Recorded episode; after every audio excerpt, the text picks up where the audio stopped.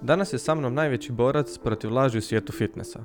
Čovjek koji je demistificirao hrpu mitova o prehrani i treningu. Njegovo ime je Mirko Logožar i on je osnivač Different edukativne platforme. Different je najveća platforma za recenzije zdravih i nezdravih proizvoda. Utjecaj kakav on ostvaruje na potencijalne kupce zaista je ogroman i svatko tko stavlja novi prehrambeni proizvod na tržište trebao bi biti u strahu od Mirkove recenzije. Utjecaj koji ostvaruje među svojim pratiteljima baziran je isključivo na povjerenju.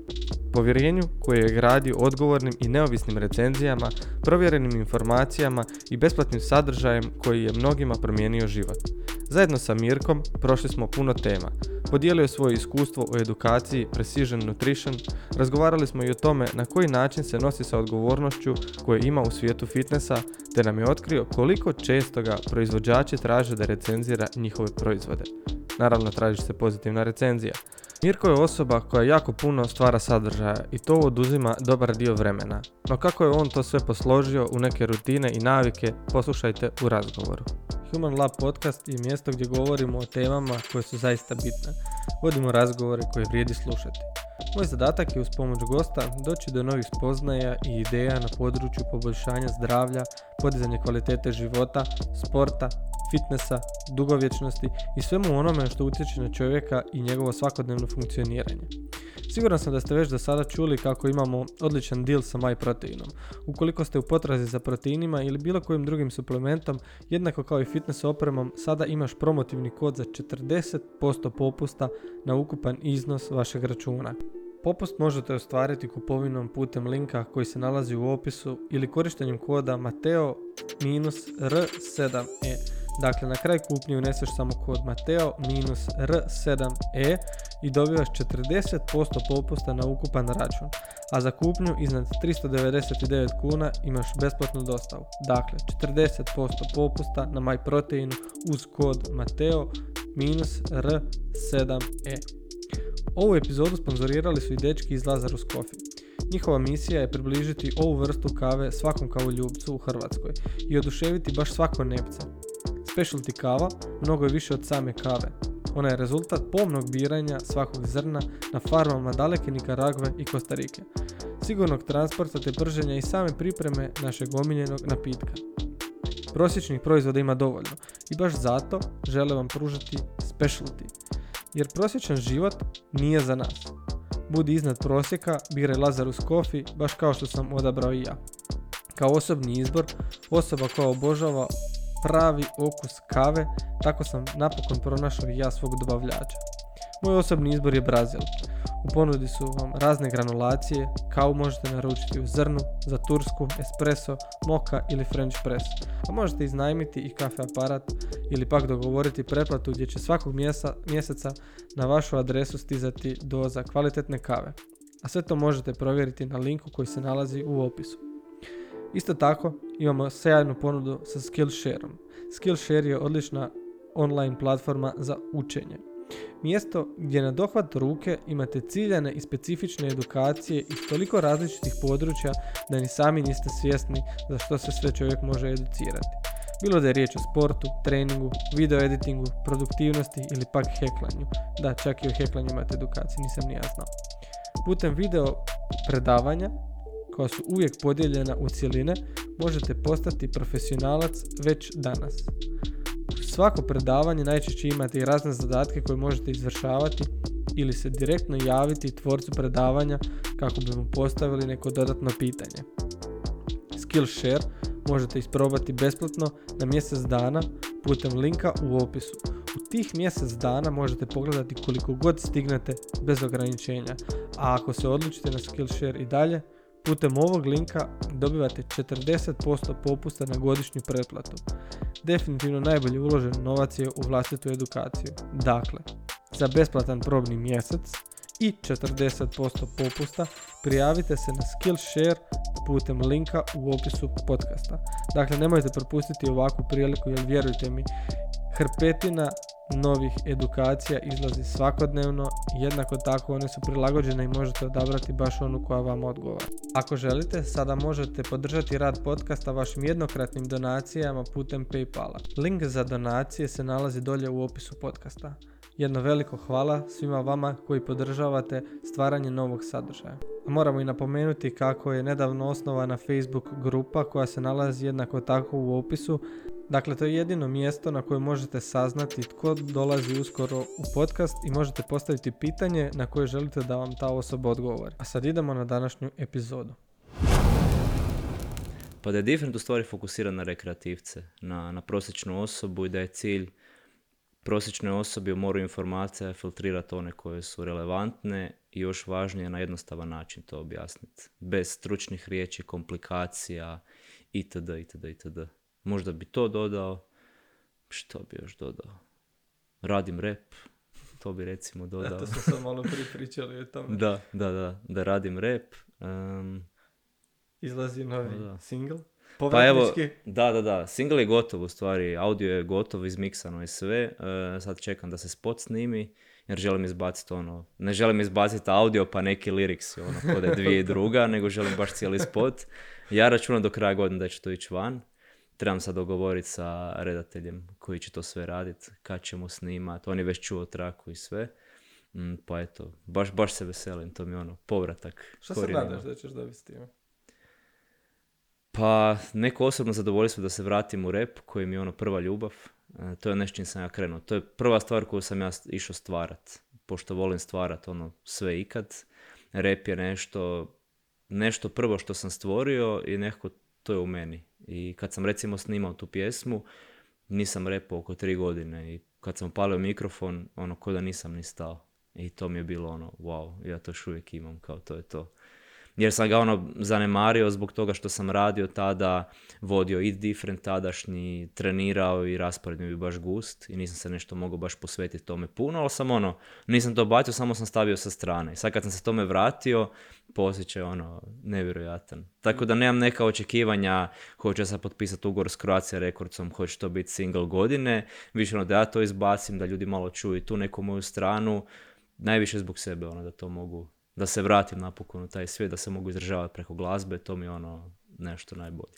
Sad prije nego što je taj uopće single izašao i prije nego što si dobio on, ajmo reći, neki veći feedback od ljudi, da li planiraš snimiti i druge? E, da. da. planiraš nastaviti snimiti? Da, da, da, da, apsolutno da. Ovaj prvi je bilo nešto što sam, tek sam pisao 8 mjeseci, to je baš bilo, mislim... Kratko ne, pisao. pa da, našrabao nešto. Mislim, e, to je bilo s odmacima, znaš, ono, ne možeš forsirati kreativnost, pa sam jedan dio napisao u sjevernoj Njemačkoj, u kako sjeverna Njemačka imati šumu gdje su ti drva gola i jako visoka i to baš bude ono atmosferično. Bio sam tamo na jednoj razmjeni Erasmus Plus i kad smo imali pauzu ja sam tišao u tu šumu i razmišljao o tom tekstu i samo sam ga nadograđivao i pisao. Dio sam pisao u Hrvatskoj, dio sam pisao, mislim u Hrvatskoj, sad zvuči kao da živim na pet lokacija, ono u tramvaju, u vlaku, u busu i te stvari. I baš ono trajao taj proces sam htio da bude kako spada, htio sam da pjesma odražava to što sam htio reći i baš sam ono onda kad sam s producentom sjeo i kad je on, koji mi je radio bitove prije deset godina, kad sam mu ja rekao da želim povratnički single, rekao je čekao sam ovaj moment deset godina. Ono, napravio mi je bit, e, puno mi pomogao oko teksta u smislu da ga unaprijedi, da ga malo više prilagodi nekim stvarima, pošto je on neko objektivno oko. Ono, kad si osam mjeseci u nečemu, tebi je to ono sve i onda dođe neko sa strane i vidi kao, ono, ne, kao da je to malo.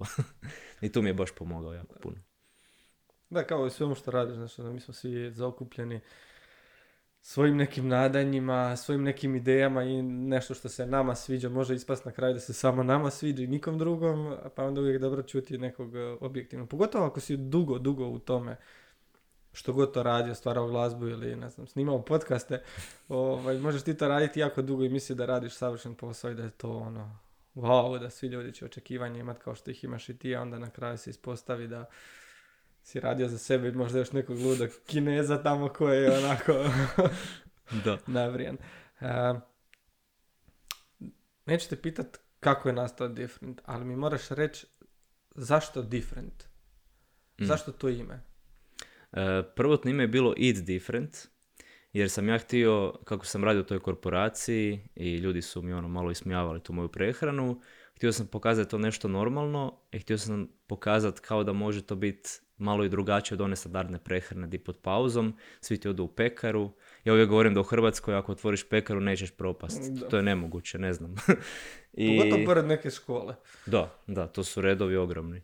I nekako je bila ideja kao jedi drugačije, a stvarno zvuči jadno. Ono, ne znam, meni ti hrvatski naziv, koliko god volim njegovat hrvatski jezik, nije Human to lab. zvučno. Da, da, human lab, eto, kužimo se. I nekako je bilo ono, eat different mi je zvučalo ok, idemo sa eat differentom i onda nakon dvije godine sam se našao u situaciji gdje sam shvatio pa ja pričam o svemu, samo ne o prehrani. Tamo držim radionicu o brendiranju na društvenim mrežama koju drži eat different kako to ima smisla. Počeo pričati o fizičkoj aktivnosti, malo nekoj produktivnosti. Ima tu i hrane, ali se širi. I onda sam si rekao, trebam neki krovni naziv, ajmo reći neka krovna fi- firma, nazovimo to tako. I ono, pa šta, maknemo taj it, imamo different, nije najoriginalnije ime na svijetu, ali sadrže... Upoznati već s njim. Da, da, upravo to. I sadrže ono što će dati identitet imenu. Tako da da se zove i same, opet bi svi znali same po tome i tome. I onda sam rekao, ništa, idemo sa differentom i u 11. mjesecu 2017. sam ti promijenio e, logo, sestra je novi logo napravila, naziv, ono, username na svim društvenim mrežama i od onda je ono different i to mi sad ok. Jer Kako ono, si imao problema s tim s tom promjenom, znaš, ja sam više puta isto razmišljao, ono, pa jel dobro ime, pa jel ovo, pa znaš, ono, uvijek razmišljaš koliko posla imaš oko toga, radije ne želiš mijenjati ime, ostavi kako god da je, tamo da se zvalo Buvamara, svejedno je. E, nula, nula problema, ništa. Samo sam promijenio username-ove, to je bilo gotovo u tri minute, e, naziv je bio slobodan svugdje. Mislim da zato je bilo jako blisko it, pa kao nije se puno razlikovalo. Da. Nije bila drastična promjena, tako da bi više neki ono blagi prijelaz sa i differenta na different i onda je to bilo ok. Tako da nisam imao nikakvih problema. Ali mogu shvatiti kad ljudi rade neke drastične promjene, Da, da. to se odražava i na pratitelje kao ko je sad ovo, aha, to je onaj, pa treba vremena da ga prihvate i tako dalje, i tako dalje. Što Da. different predstavlja? Mm, pa edukaciju bi rekao u prvom, u prvom redu. Kako ja to volim reći, to je edukativna platforma, rekao bih edukaciju. Da, reci slobodno. Znaš kako, prvi put kad sam naišao na different, nisam ni siguran, mislim da je to čak bilo kod Miše, da je on neko, neku objavu podijelio. Mhm. Mišo Pravči njega znaš, ali tako? Apsolutno, da. E. E, prvo sam mislio da se ti baviš isključivo prehranom, da si ti nekakav nutricionist koji priča o prehrani i to je to. I onda onako, aha, ajde dobro, zapratio sam te iz tog nekog, znaš ono, htio sam znati nešto više, vidim dobre su objave, e, zanimljivo je, znaš, nije uvijek isto, a opet ono, znaš, ne odskačeš od svojih nekih, e, ajmo reći, formi koje do sada imaš, ali uvijek neki novi sadržaj. I onda onako, pa čekaj, pa on ne priča samo o prehrani, on priča i o mindsetu, on priča i o načinu života, on priča o razno raznim područjima koji nisu samo prehrana. Ali možeš onda objediniti to pod neku onako priču, kako, kak- što je u biti što je u biti ono što ti želiš iznijeti drugim ljudima, a E, prehrana. Sad si me super usmjerio. Pa u stvari taj zdrav način života koji se sastoji tih elemenata. Znači nije samo prehrana, nego neka fizička aktivnost, neki kritički način razmišljanja, e, što radim recimo kad recenziram članke iz portala, tu recimo to gađam, e, nekav generalan način razmišljanja, proaktivni, e, čak ne nužno ambiciozan. Mm, tako neke stvari. Pokušavam u stvari sastaviti sve elemente zdravog načina života i sažeti ih u jedan, ajmo reći, jednu cjelinu koja će biti onda prenesena na jednostavan način. Jer se prečesto taj zdrav način života komplicira, e, ljudi se bave detaljima koji uopće nisu važni, a osnovama se uopće ne bave i to je nekako cilj edukacija o zdravom načinu života, svim tim elementima. Da netko ne misli da je samo jedan bitan, nego da su svi bitni i onda nekako žongliram između tih tema od kritičkog načina razmišljanja kroz te članke, pa čak i recenzije proizvoda, do nekakvih kratkih edukativnih objava, online TV-a srijedom koji je emitira od 2016. ono, u kontinuitetu, znači nema stajanja. Kako misliš Da. online TV? Pa to ja brandiram kao online TV, to su videi koje imam srijedom, ali ja to zovem online TV koji je tada krenuo. Mislim, to ti ono, ja sam radio kao trener za prodajne vještine, stvarno znam prodat, tako da ovo jednostavno prodajem kao online TV od 2016. i to je nekako taj video koji uvijek ide srijedom, koji je jedna do tri minute maksimalno i gdje ja u stvari educiram o raznim stvarima. Ono, to se mijenjalo kroz godine. Znači, ti si bio trener prodaje. Da. Radio sam e, u korporaciji e, tri i pol godine kao agent e, korisnička podrška, gdje je moj cilj bio kad osoba nazove, poslovni korisnici, imaju upit za račune ili usluge. Znači nije ono tehnička podrška, ne radi mi internet, nego je više nisam platio račune, isključen sam što sad. I moj zadatak je bio riješiti taj upit i nešto mu ponuditi. I ja sam ti u prvih šest mjeseci kad sam došao shvatio, ok, ako ćeš ovdje prodavati, bit ćeš bog, možeš raditi sve. Ja sam ti šest mjeseci tražio načine, ono, bez knjiga o prodaji, samog, testirao ono svoj neki algoritam, kako doći do nekog savršenog algoritma, što god korisnik kaže, ja ću moći to prodati, da mu kažem sve, znači kažem i ugovori, PDV, jer često u tim službama ljudi ne kažu te neka sitna slova, pa tako prodaju. I ja sam ti našao taj način, ja sam tri i pol godine bio na vrhu prodaje. Bio sam agent godine proglašen, pobirao sam sve one nagrade, jer smo imali nekakva interna natjecanja i onda sam dobio, ajmo reći, promaknuće da postanem trener za prodajne vještine i da druge učim kako prodavati. I tu sam ušao još dublje u temu, jer ono, kad nekom nešto trebaš objasniti, tek onda više shvatiš temu jer moraš Moraš imati širinu teme da možeš sažeti na jednostavno i prenijeti nekom kom se ne da živjeti, a kamoli prodavati. I to onda bio izazov i onda sam u stvari kroz tu poziciju trenera za prodajne vještine stekao jako puno vještina, još više ušao u taj prodajni svijet i kad sam dao otkaz u korporaciji sam shvatio koliko sam ja tamo dobio. Od same mail komunikacije, profesionalne komunikacije, e, neki sastanci, e, prodajne vještine koje su mi ono ostale i to sam samo prenio sve na different i uspio napraviti to da monetiziram nešto što mi je gušt raditi. Ja ti recimo ne volim govoriti kao ovo mi je posao, idem na godišnji, ovo mi je gušt, ako mi se to neće dat, ugasit ću, radit ću nešto drugo za gušt i biti sposoban to monetizirati jer znam prodat. Tako da, sad smo otišli malo na, na sve strane, ali to ti je neka, neka povijest tog, te pozicije trenera za prodaju i to sam radio nekih tri i pol godine, tako nešto, ajmo reći. Mislim, nije bilo samo edukacije, bila izrada prodajnih izvještaja, e, Excelice, one mega Excelica, od ne znam. Kad Excel ima 4 megabajta, znaš da nije mali Excel, hrpa tabova, kvartalne projekcije, semafor itd. itd. I tak. U biti, sad kad neki zaključak bio izveo iz toga svega što si ti rekao je ako znaš dobro prodati sebe, mislim, ne u onom lošem kontekstu, nego u nekom malo boljem, dobrom kontekstu. Ako znaš prodati sebe i svoju ideju, možeš raditi bilo što u životu. Da li bi se složio s tim? Pa dobro si to izvukao, da, da.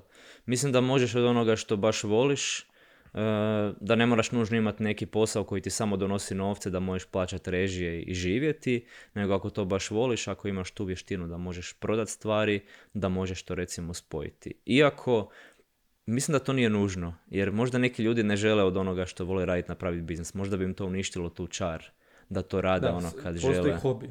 E, hobi upravo. bi trebao biti samo hobi. Kad upravo hobi to. počne donositi zaradu koja je, ajmo reći, nadilazi tvoja redovna primanja, ta to prestaje biti hobi. Da, to onda više ne jaču kad doću, nego imaš nekakve obaveze prema kupcima, prema ljudima itd. itd. E, ali da, mislim da to nije nužno potrebno, da bi to možda uništilo tu čar, možda bi postao više fokusiran na nekakve monetizacijske stvari, a meni osobno je to još uvijek gušt. U stvari sam ja sebi rekao kad mi different postane moram, a ne želim, onda ću ili sve pogasit ili ću ostaviti da ostanu te stvari gore, ali ću se baviti nečim drugim.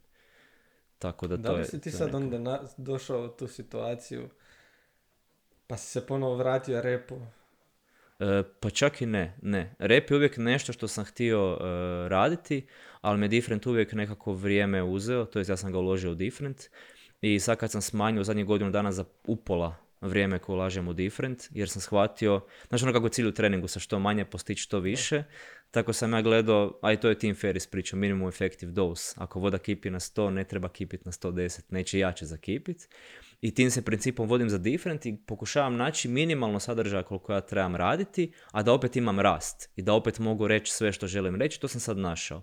I sad kad imam više vremena za druge stvari, onda sam se vratio repu. To je nekako, ajmo reći, putanja, povratka. Different mi još uvijek želim, sve mi je gušt raditi, jedino što mi je moram su titlovi, to mi je, to mi je stvarno muka, ali kad sam to pokušao outsourcat, to je bilo toliko novaca da sam ono, ne dam 200 kuna za video od minutu i onda sam rekao radit Mislim, meni treba realno 10, 10 minuta za video od minute. Jel ti 10 minuta je ništa, ali on, znaš, kad ti znaš da moraš zaustaviti, pa pisat, pa još ja to na engleskom radim. Jer imam oko tisuću ljudi koji prate, a ne znaju hrvatski. to je jedino što mi je moram, ali ok, to je stvarno sitnica, jedan, dva videa tjedno, ništa. Um, ali ostalo mi je sve još uvijek želim i to mi je super. A, daj da se vratimo malo na ovu priču oko tvog iskustva u prodaji i svemu tome. Što bi dao kao savjet nekom ko želi iskoristiti svoje znanje i vještine kako bi ponudio nekakvu uslugu koja bi možda mu na kraju donijela nekakvu, nekakav profit, nekakvu dodatnu zaradu ili glavni izvor prihoda. Pa ja bih dao kao savjet nekakav klasičan model koji je to danas, da iskoristi društvene mreže, jer tamo su svi ljudi već, znači svi su na društvenim mrežama i nekakva ideja je izgraditi zajednicu koju ćeš onda kasnije nešto prodat. Kad kažem izgraditi zajednicu, znači izgraditi povjerenje s njima, e, graditi veze, davati im neku vrijednost. Hoće li to biti nešto smiješno, nešto aktualno, nešto edukativno. Nešto što će oni kad pogledaju reći, aha, ovi mi ne pokušava nešto stalno prodati, nego mi stvarno daje neke korisne stvari, a onda svaka, ne znam, deseta objava je nešto vezano, ej, gle, ja ti nudim i ovo. Jer često ljudi, e, što vidim pošto mentoriram ljude koji kreću u nekakav posao preko društvenih mreža, nestrpljivi su, povučeni su uspjehom onih koji imaju, ne znam, 10, 20, 30 tisuća pratitelja i onda grade zajednicu dva mjeseca odmah bi ih prodavali. Odmah bi oni sad naš, na papir računaju prva godina 100 tisuća kuna i ono, sve te stvari. tako da bih dao savjet, izgradi zajednicu i kad izgradiš zajednicu koja ti vjeruje, onda polako počne uvoditi neke proizvode i usluge, ali nemoj onda stati davati vrijednost. Poanta u tome da daješ tu vrijednost. Jer često ljudi misle samo na novac, a nije to nešto što vole raditi. Tako da bi još jedan savjet bio da ako baš, to bi trebali biti spremni raditi besplatno do kraja života. E, kad to imaju, onda ih to gura u momentima kad novca nema. Jer realno prvi godinu dana, pa neće baš biti nekog novca. Biće za pokrit doprinose i možda nešto malo više. I to je to. I treba će jako puno, bit će momenata kad ćeš ono, pa što je ovo, ja meni ostane 2000 kuna, idem ono Uber vozit rađe. I da tako nešto kužiš. Glovo je isplativije. E, glovo na bicikl. Dobro, uh, sam different nije samo jel, sadržaj na društvenim mrežama, to su razne edukacije. Koje su edukacije? Na koji način ih provodite? Ako se ne varam, većina ih je online, ali tako, uz neke radionice koje su sad više manje zbog ove situacije bile, nisu bile. Kako to izgleda još? Čime se nadopunjujete? Mm, pa ovako ima više elemenata. Prva stvar je bila te radionice po udrugama, e, koje sam trebao raditi po cijeloj Hrvatskoj, ali onda je došao COVID i sve se otkazalo. Uglavnom su to bile radionice vezane za brendiranje na društvenim mrežama i neke specifične za prehranu. Um, osim toga, Eat Different je udruga. Dakle, ja sam osnovao udrugu, ali imam i paušalni obrt. Uh, Eat Different kao udruga djeluje na razini Erasmus Plus razmjena mladih, uh, gdje sam partner i gdje šaljem ljude, sad smo recimo bili u Španjolskoj, odabrao sam pet mladih ljudi i ja kao vojitelj tima, išli smo na razmjenu mladih vezano za zdravlje. I Different je sad partner na još nekoliko projekata gdje osoba ne mora biti student, može biti od 18 do 30 i besplatno može otići u neku zemlju, 10 dana učiti o nekoj temi, učiti o drugim kulturama i to je nekakav element međunarodni, ajmo reći. E, to što se spomenuo radionice, čak nema online radionica, e, radionice su uživo, E, po udrugama ili sportskim klubovima, ovisi. Recimo, držao sam prošle godine kad je bio COVID u NK Trešnjevka osnove prehrane za djecu sportaše. To su bili klinci 10 godina, ono, kaos je bio, ali bilo je super. I to smo imali na travnjaku, pa nisu bile potrebne mjere, a i treniraju su skupa, mislim. E, to, a, online radionice ne postoje u smislu besplatne forme, jer ovo sve što pričam je besplatno. Dakle, možda to ljudi ne znaju, ja ne naplaćujem te radionice, jer je meni stalo, ja volim raditi radionice. Držim radionice na Erasmus Plus razmjenom mladih, kad imaš 40 ljudi iz 5-6 zemalja i držiš radionicu o nečemu. Ali, ono što, zašto radim besplatno, jer mi je to super. Podijeliti znanja nekome uživo, volim više taj pristup uživo nego online, tako da nekakve Zoom radionice to ne radim.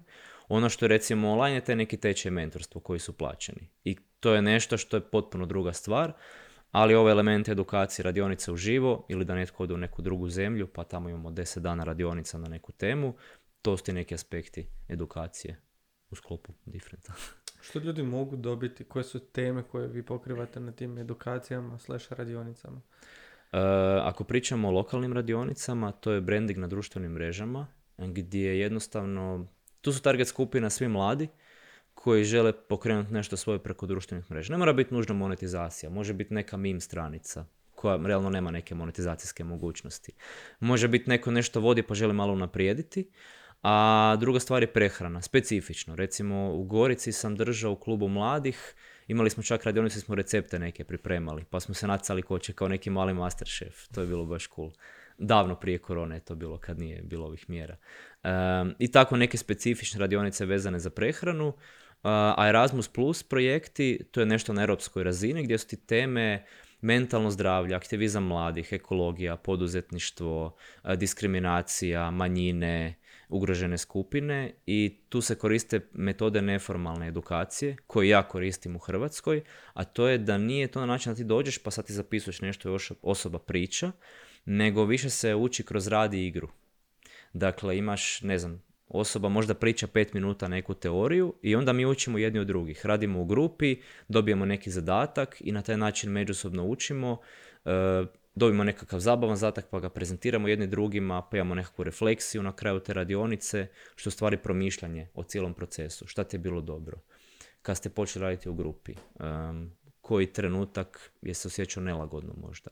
I ta neka refleksija koja dolazi iz tog svijeta je nešto ja koristim s klijentima na tjednoj bazi gdje radimo neke tjedne refleksije što mi se pokazalo fenomenalno. Gdje ih ono pitam, ok, što je bilo dobro ovom tjednu, na čemu si zahvalna, na što si ponosna, što ti je bila prepreka, zašto je to bila prepreka. Naš neko promišljanje, ali to je taj koncept neformalnih metoda edukacije koji se koristi na Erasmus Plus razmjenama i treninzima, a koji ja koristim i na ovim lokalnim radionicama. Što se tiče edukacija, znači koje radiš sa klijentima, znači koje, ajmo reći, naplaćuješ, što klijent može dobiti? Zbog čega klijenti tebe uopće traže, jel? mm Koje, su, koje su problemi zbog koje se oni tebi javljaju i koje ti probleme rješavaš u sklopu toga? Pojavljuju se s obzirom na ono kakav sadržaj radim, tako privlačim ljude.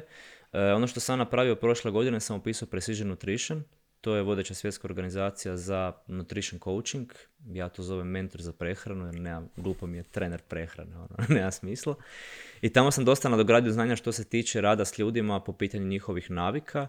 I ono što radim primarno s ljudima je rad na promjeni navika, kroz nekakve mini tjedne izazove, a ta regulacija težine je nešto sekundarno. Nije da zanemarujemo to, to je posljedica svega ovoga, ali javljaju mi se većinom ljudi koji imaju problem sa emocionalnim prijedanjem, koji jedu zbog stresa, što na poslu, što kod kuće.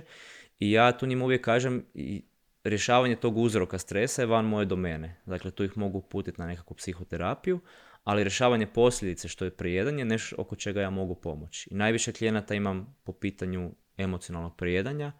E, nešto bude klijenata koji samo žele malo popraviti svoje navike, koje su nepostojeće ili loše.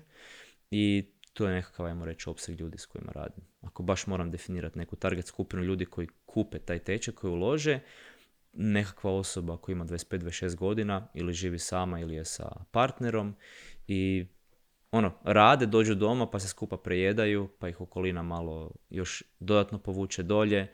Takva je neka skupina ljudi. E, spomenuo se taj precision nutrition, ali tako? Da li je za tebe ona bila isplativa? E, da, to mi je bilo, pa mislim da čak najbolje ulaganje. Čekaj da razum... Platio sam tisuću dolara, to je, to je dosta. Mm. Jedno od skupljih. je, je. Da, to mi je najbolje ulaganje bilo. E, oni imaju tri dijela.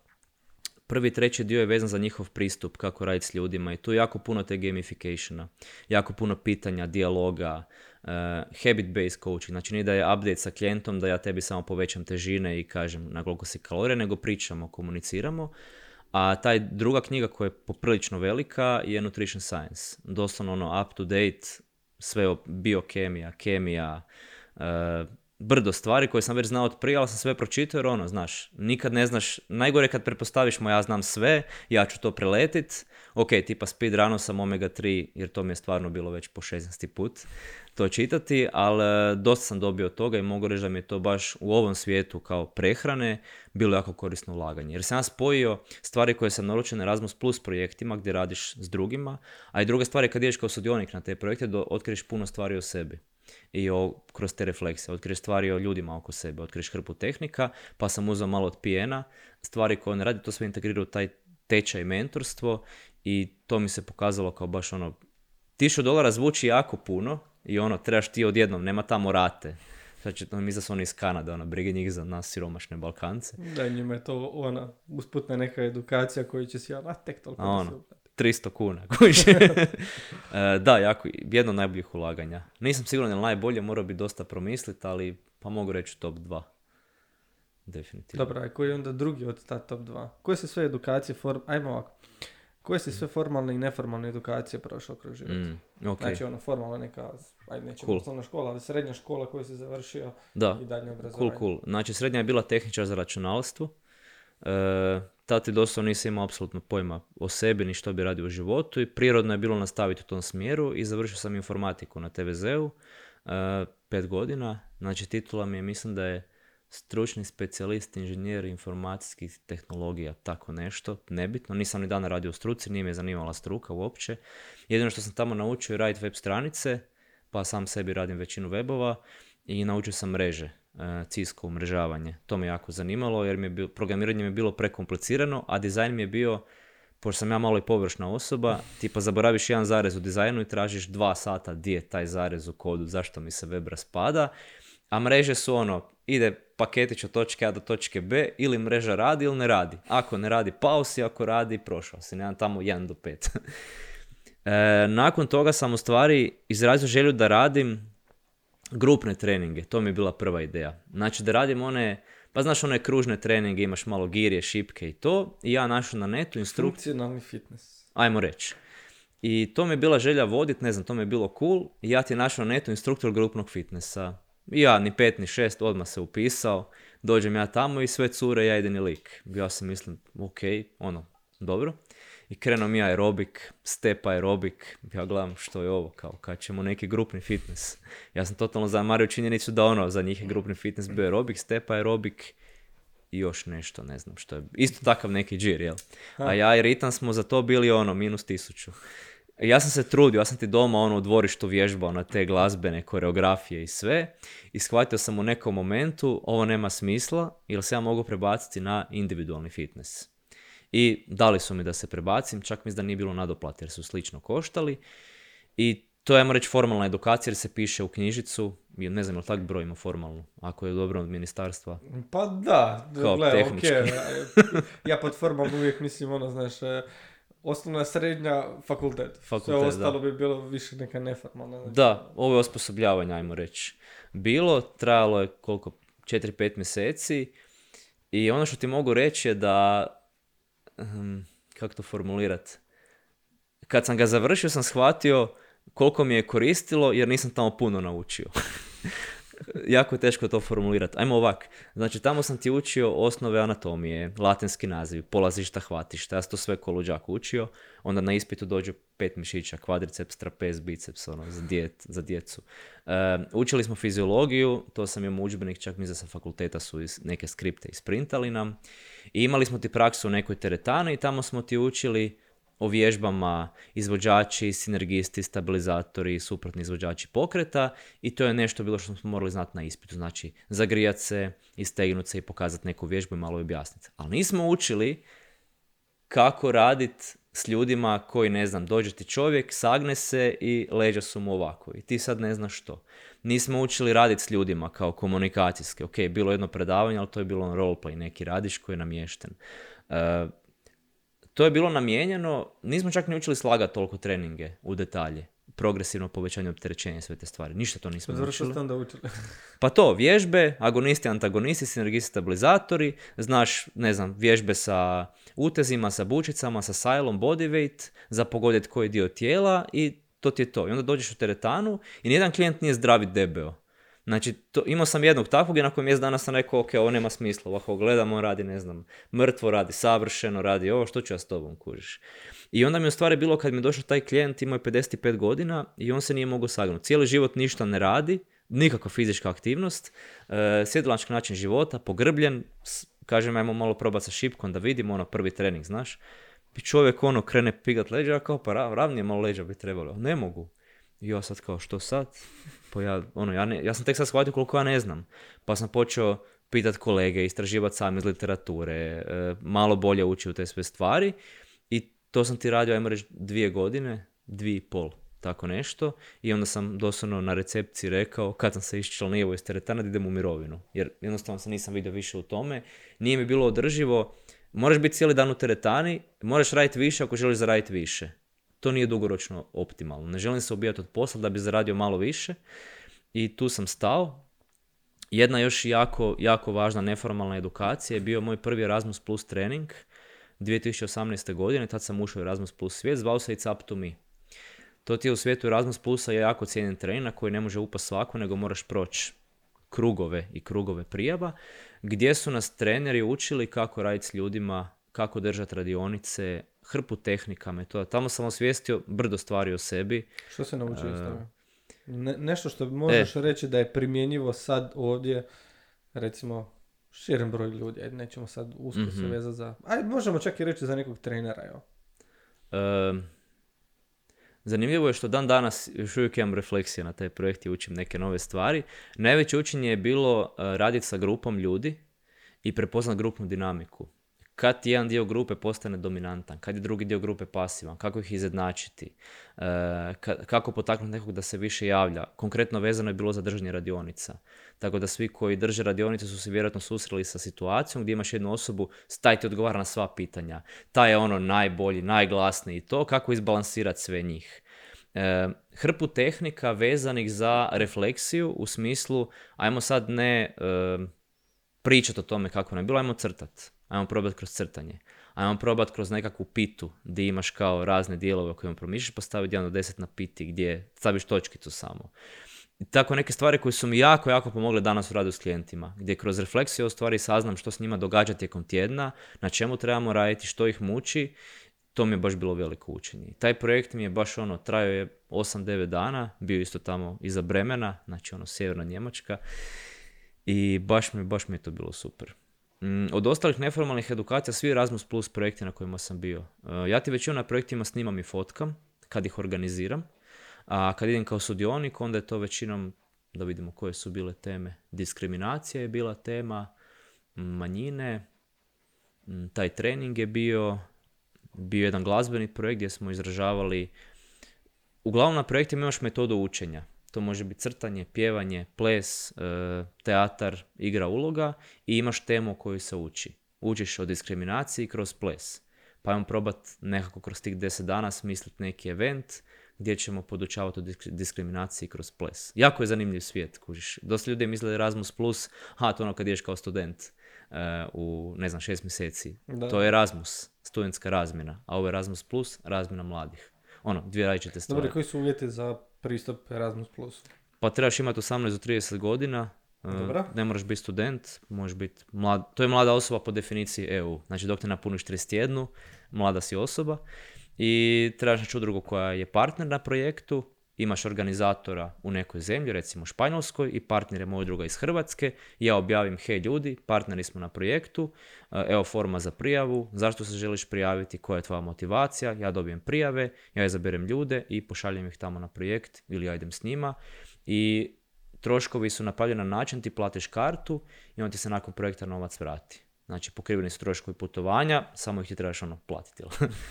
I to ti je neki džir cijel- cijelog projekta, projektnog svijeta.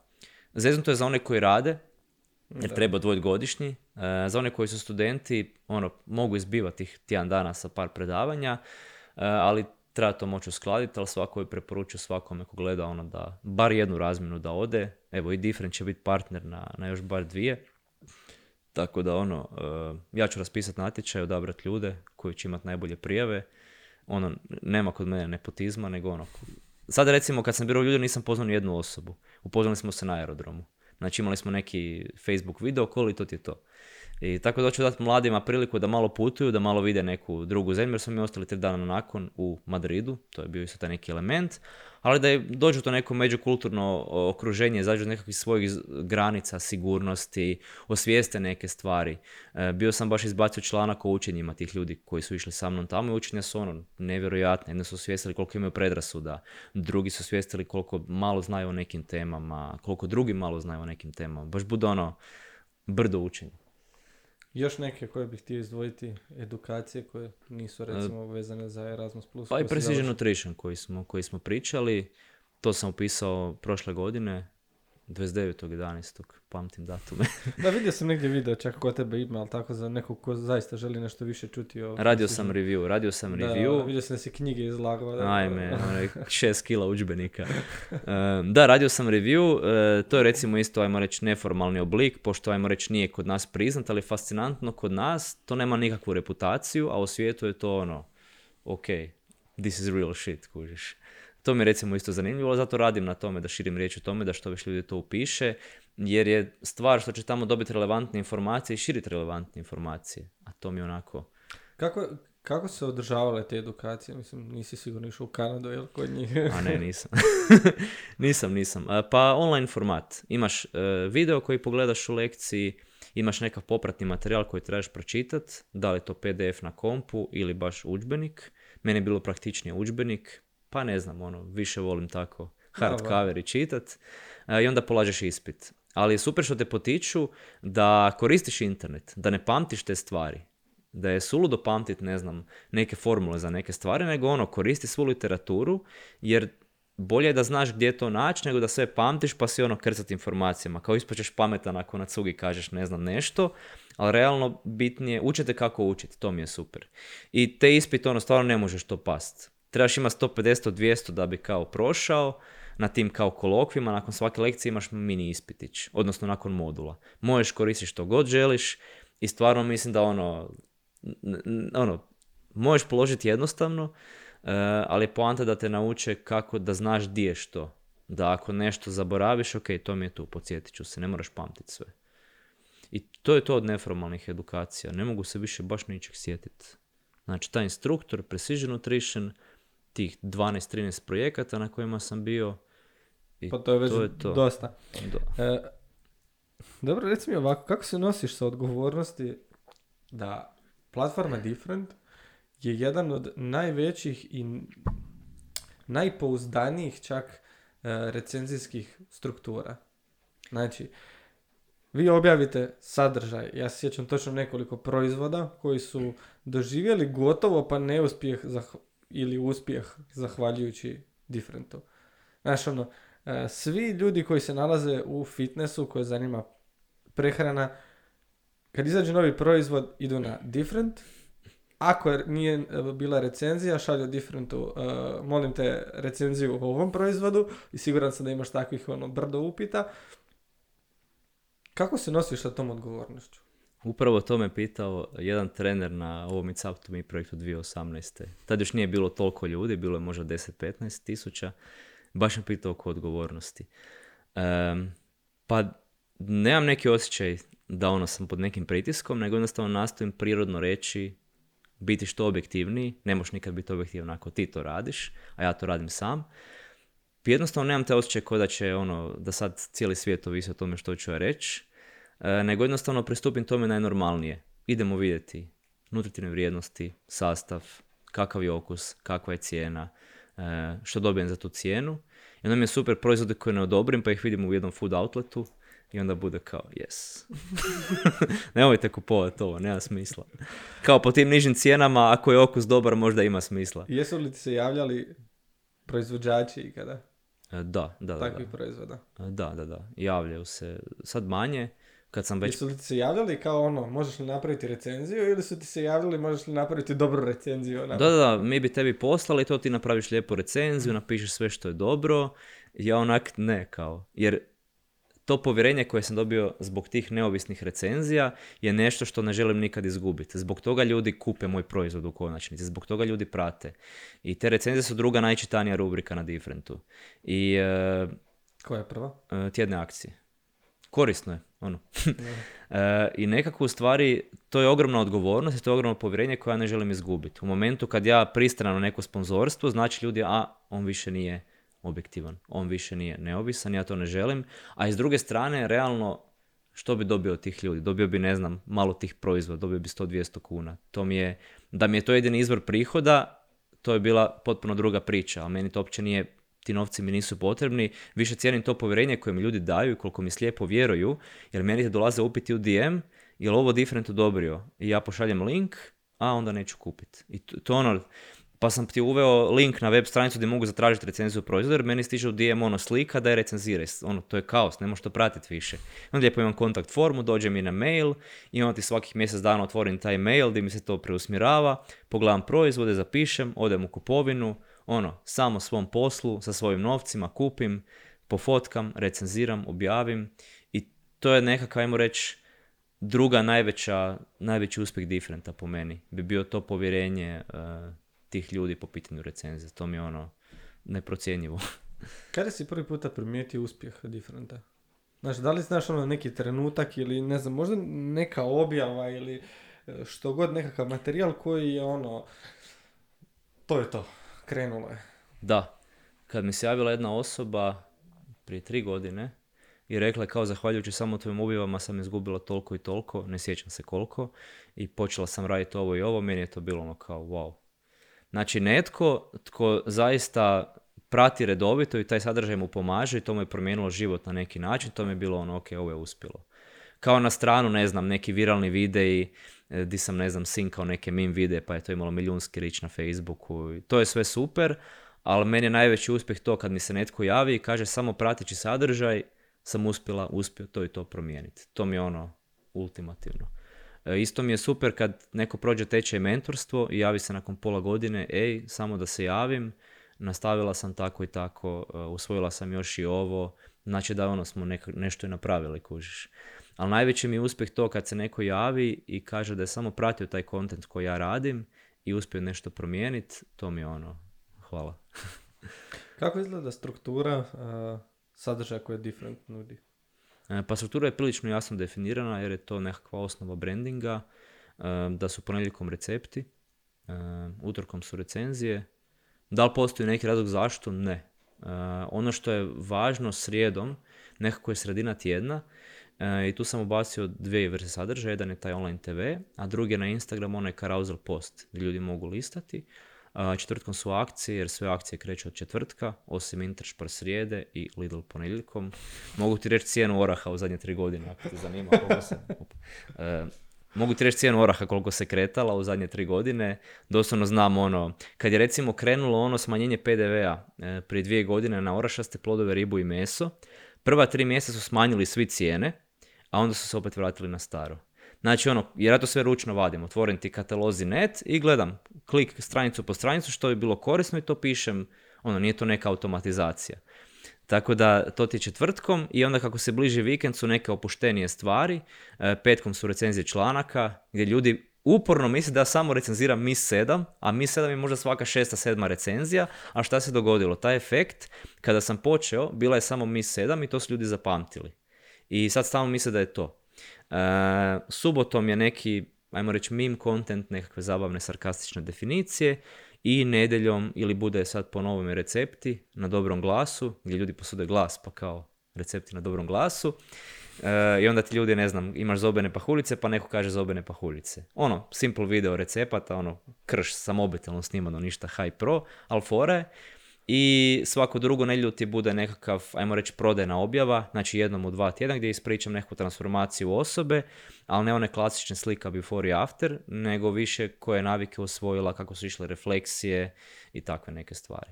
I to ti je neka struktura i onda kad imaš strukturu mogu raditi kontent unaprijed, odnosno sadržaj.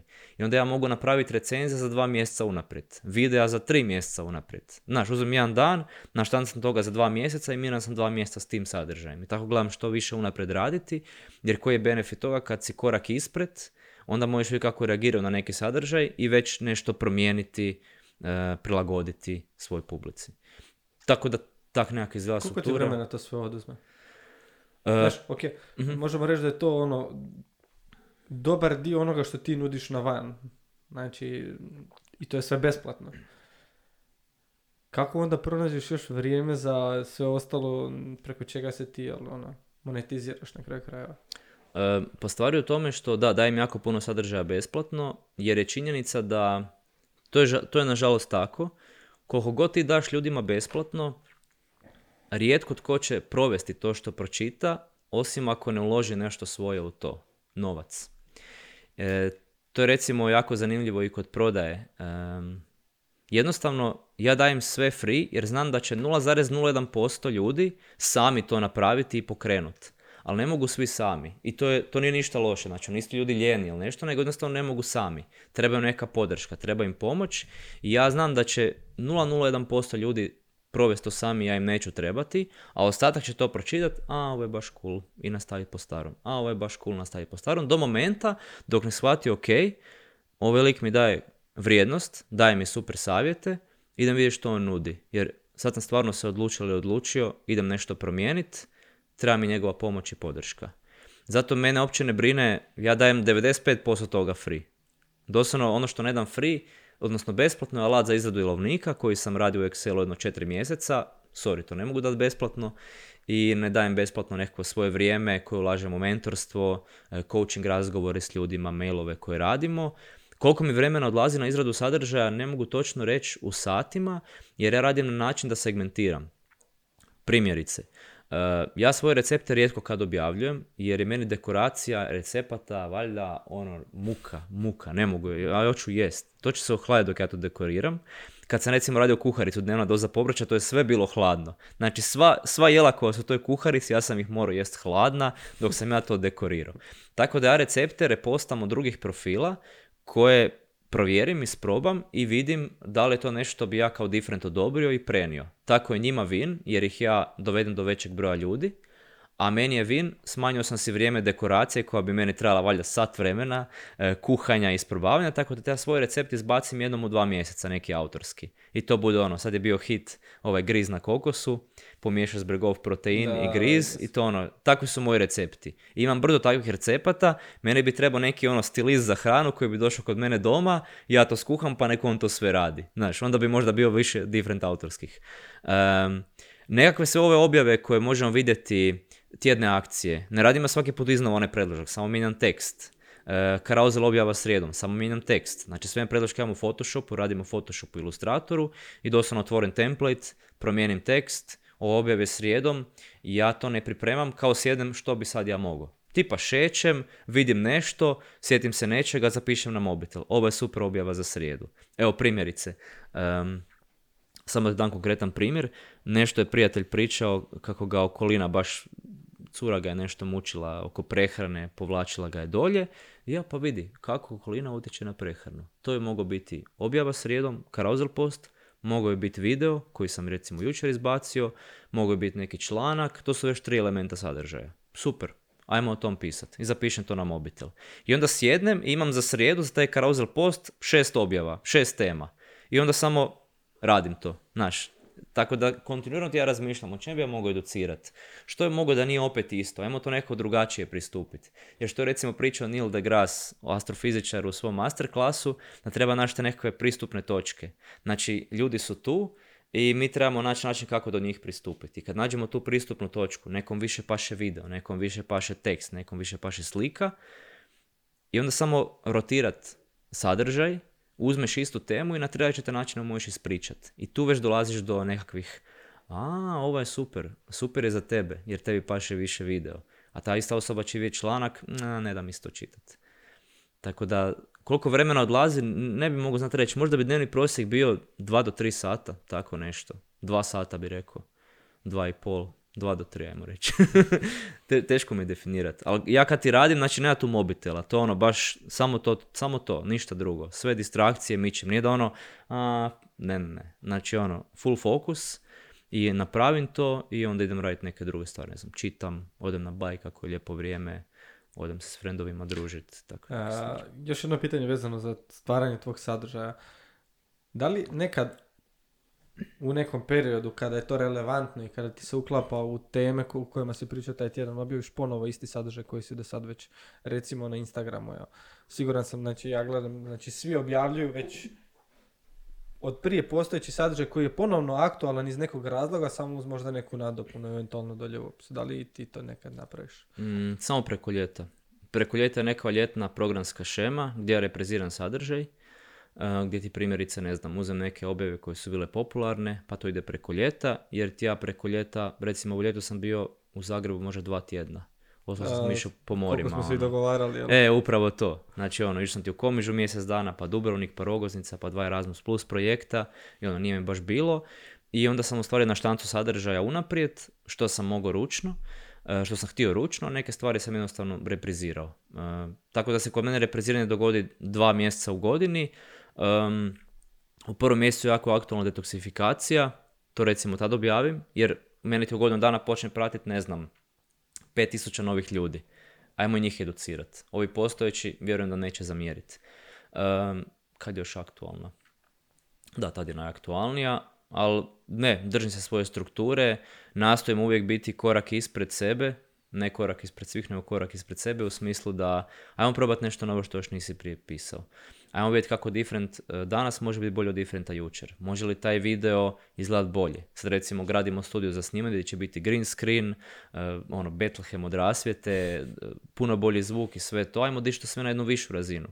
Tako da uvijek razmišljam kako to dići na višu, višu, višu razinu, a opet da to nije neko pretjerivanje, nego da je optimalno za video na mobitelu, koji je realno onak, nije nešto zahtjevan, to je ovako malo. Da li planiraš, mislim vidio sam da imaš i YouTube kanal na kojem baš nemaš u zadnje vrijeme pretjerano puno sadržaja. E, da li planiraš možda neku drugu formu izuzev samih društvenih mreža poput Instagrama i Facebooka? Da, meni YouTube, Imaš TikTok? imam, imam. E, ok. Meni YouTube paučina, paučina iz skladište. Ne mogu na toliko strana. E, nekako taj video format mi je cool, ali nikako nisam zaživio sa tim YouTubeom. Jednostavno ga koristim da imam onaj svoj video kako smršaviti, gdje sam u 20 minuta objasnio sve. Ta je dosta dobro kotiran na Google pretragama, ali ono što imam je web stranica koja mi je dosta snažna, u smislu sam napravio SEO kako spada i dnevno imam oko 900 do 1000 posjeta organskih kad googlaš neke stvari, naćeš different. I to je baš ono, tipa kad je pao Facebook i Instagram prije dva dana, ili kad je to već bilo, ja sam onako, pa super, web, svima govorim, svima koji upišu tečaj za brandiranje, kad radimo consulting, ja kažem web stranica. Znači, društvene mreže su cool, ali web je ono što je uvijek tvoje. Web je ono što ne ovisi o nekim algoritmima. Web ako dobro optimiziraš, ljudi googleo, ne znam. Evo ti primjer. Em, kad je bio COVID, trening kod kuće se jako puno googlao. I sad meni se nije dalo snimat trening kod kuće i raditi to, ali Mišo je to recimo napravio na svojem webu. I to je jako loše optimizirao. Ja sam uzeo to njegovo, e, stavio te vježbe gore, naravno potpisao ga na kraju, ovo je od Miše Provčina, možete ga zapratiti. Uzeo sam od Darija Žinića neki njegov YouTube video i to optimizirao toliko dobro da danas kad googlaš trening kod kuće je to treći ili četvrti rezultat. Da, vidio sam se negdje objavio da je bilo drugi rezultat kao.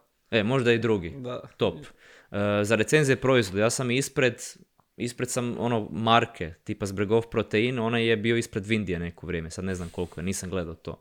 Tako da je po meni web najveća snaga, društvene mreže su super, jer ljudi na društvene mreže se dođu osvijestiti o tim nekim stvarima, ali kad hoće nešto kupiti ili kad trebaju nešto konkretno, to googlaju. Nećeš ti otići na Instagram i googlat kako smršaviti, odnosno pretraživati. Kao, ja bar nisam naišao na te stvari, možda postoje.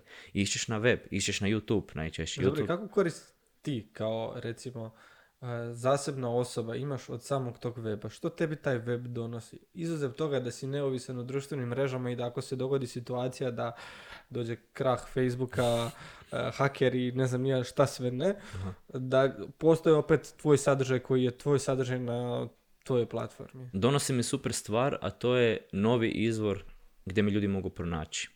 Da nisam samo na Facebooku i Instagramu, nego da sam i na Google. Kad ljudi googlaju neke stvari, vide web, aha, on postoji tu, tu, tu i tu, ajde zapratit ću ga i tu. I onda dolaze ono što se zove prodajni ljevak, sales funnel na engleskom, ali Prodajni glup, ljevak. baš je glup prijevod, e. Ali ja volim reći prodajni ljevak. Ali neću, to, to u tečaju tako ne govorim. Gdje ti je korak prvi, osoba te zaprati, još ti ne vjeruje, samo konzumira sadržaj. Ne znam, izgooglala je moj trening kod kuće. Možda i nije vidjela da je to od Miše, možda misli da je od mene, nemam pojma.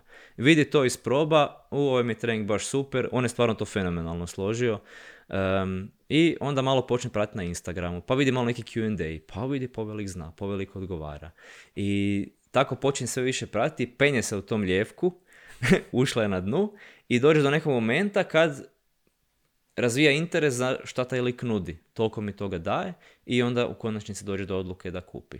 To je taj sales funnel moment, do momenta kad te osoba počne pratiti, dok ne postane tvoj kupac, ali kako je došla, može doći kroz Face i Instagram, tako da netko nešto šera, podijeli, ili može googlat neke stvari. I to je upravo što mi web donosi. Ljudi koji googlaju, novi izvor ljudi koji dolaze do mene i koji možda ne moraju otići na društvene mreže, možda kupe i samo ako na webu nešto pročitaju pa vide link na tečaj, aha, taj lik ima to i to.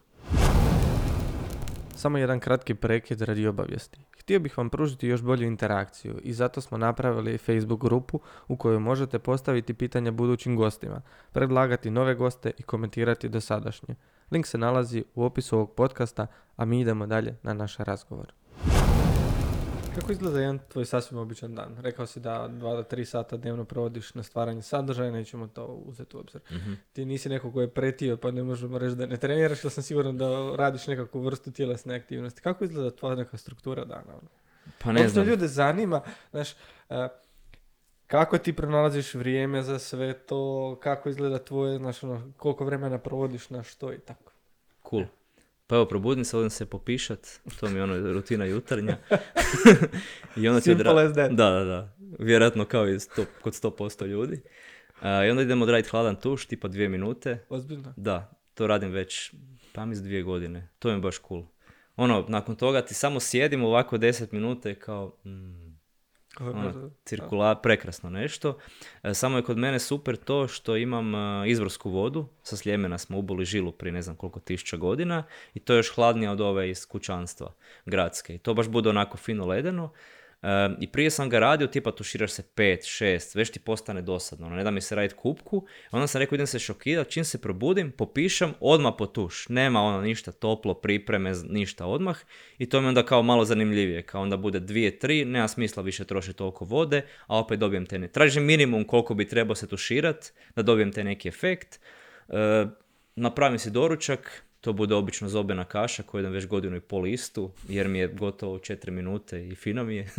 Pomiješati zob vej, e, čiju, bademe i bananu i prelijem s vrućom vodom. I promiješam, malo stavim minutu. Gotovo identično.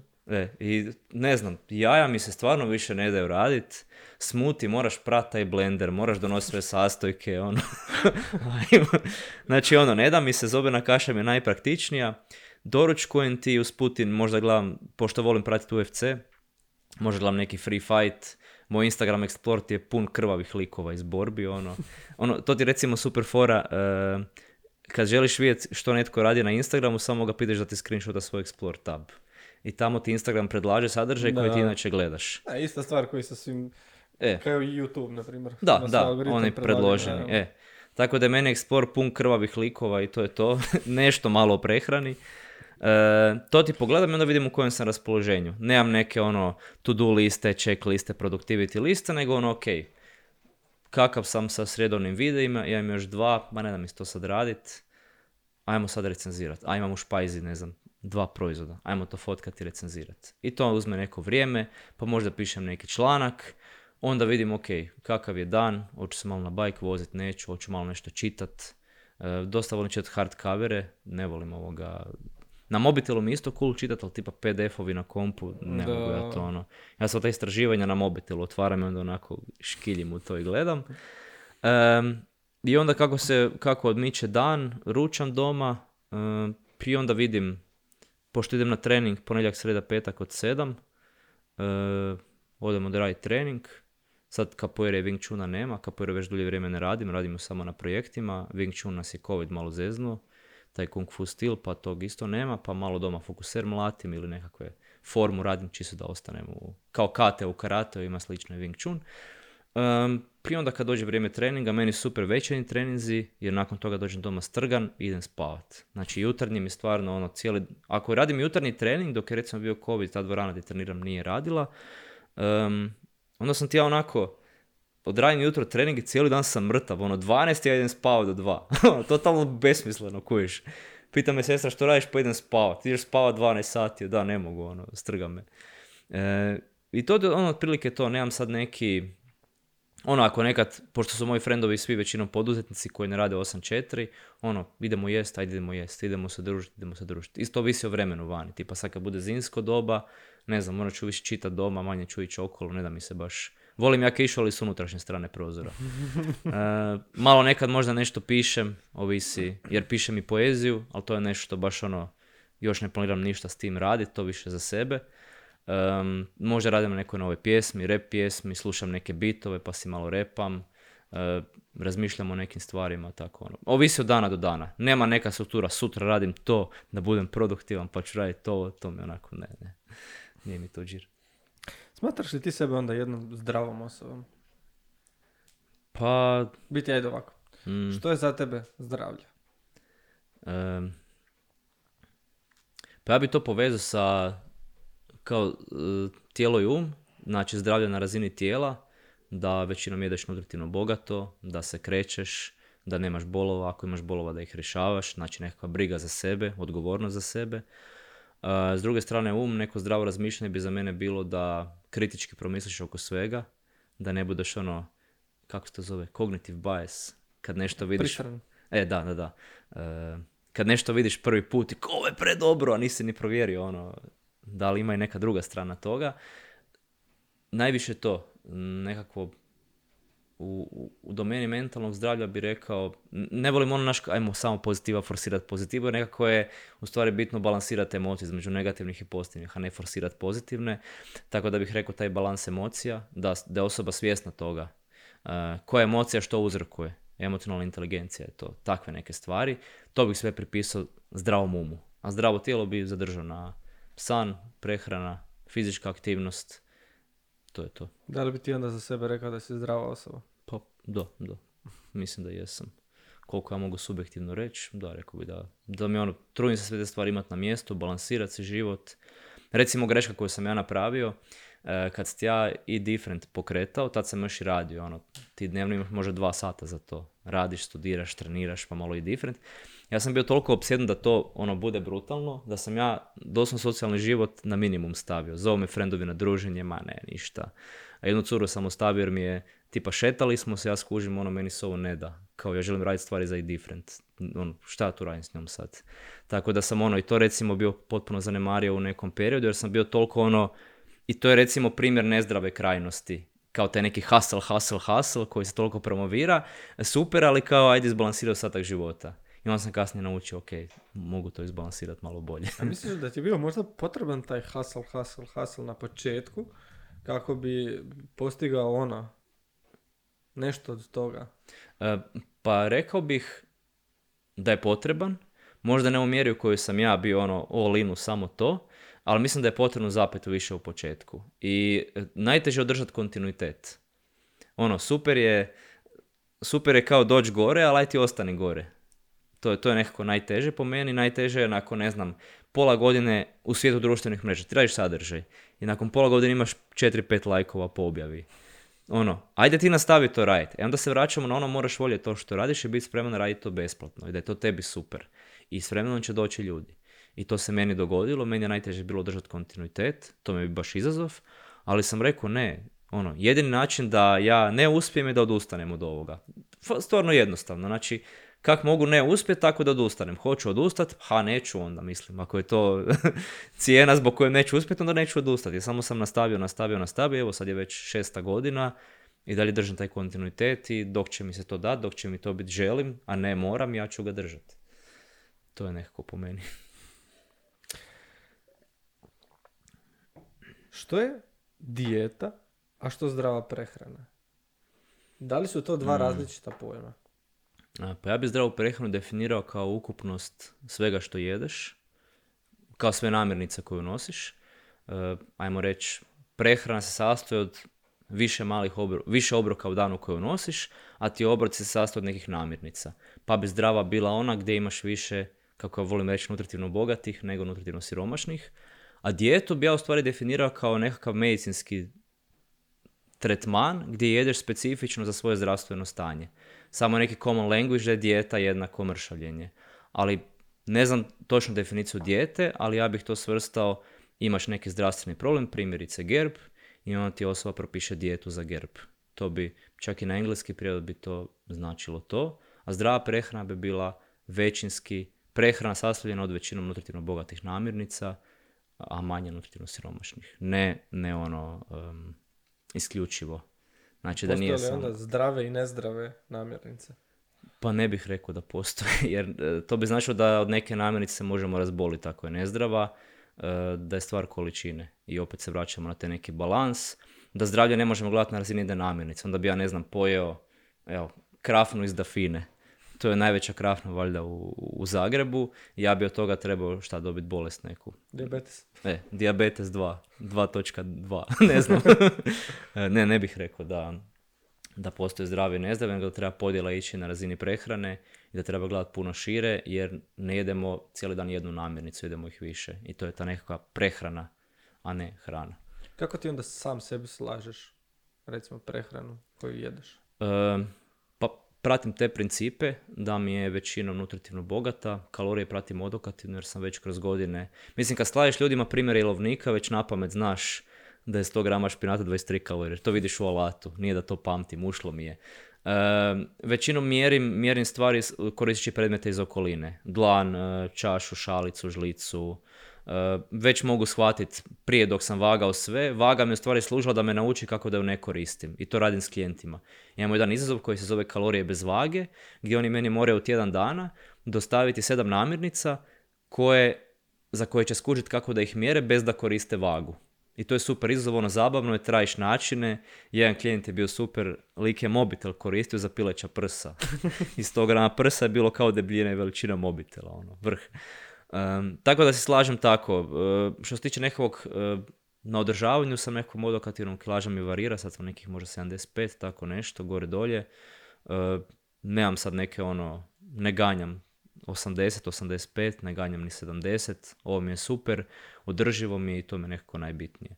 E, većinom jedem nutritivno bogate, od nutritivno siromašnih najviše volim rebrasti čips od paprike, koji se pokvario, e, ko da štede, da, da, da.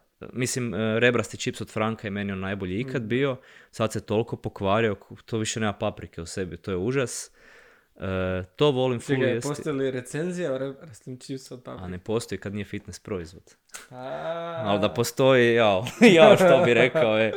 Da, radili smo... Ništa, onda svi nek šalju poruku different u DM, želimo recenziju rebrastog čipsa od paprike. Radili smo ti jedno vrijeme slatko slane recenzije, gdje smo ti recenzirali e, nutritivno siromašne namirnice. To je bilo, taj čovjek od kojeg snimam je bio moj volonter u sklopu Europskih snaga solidarnosti, gdje je on dobio mjesečno neke novce za to.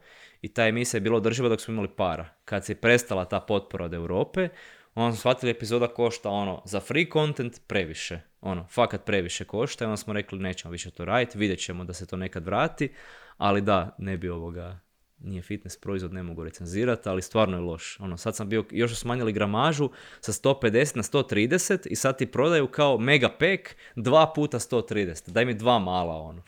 E, tako da sam baš se razočarao u to, ali tako neko volim to chips pojest, ono, to mi je super. E, ne smatraš to onda kao cheat meal? Ne, ne, to, to sam baš ono alergičan na taj, ono, ko, kog varamo kužiš. E, ono, samo treba izbalansirati sve. Čim ide cheat, aha joj pa prevario sam sebe, izdao sam, ne znam, mentora za prehranu e, i takve neke stvari, tako da te pojmove baš želim ono, poslati u povijest što je više moguće. To mi je ono 100% čisto i takve neke stvari. To je nezdrava prehrana po meni. To bi, tako bi definirao. Zdrava prehrana je ona gdje ima mjesta za te siromašne namirnice. a Nezdrava ono koje nema. To, to je po meni nezdrava prehrana. Nekad neko misli da kao joj pa ja sam pojeo čokoladu, to je nezdrava prehrana. Nije ako je unutar nekakvih granica i količina.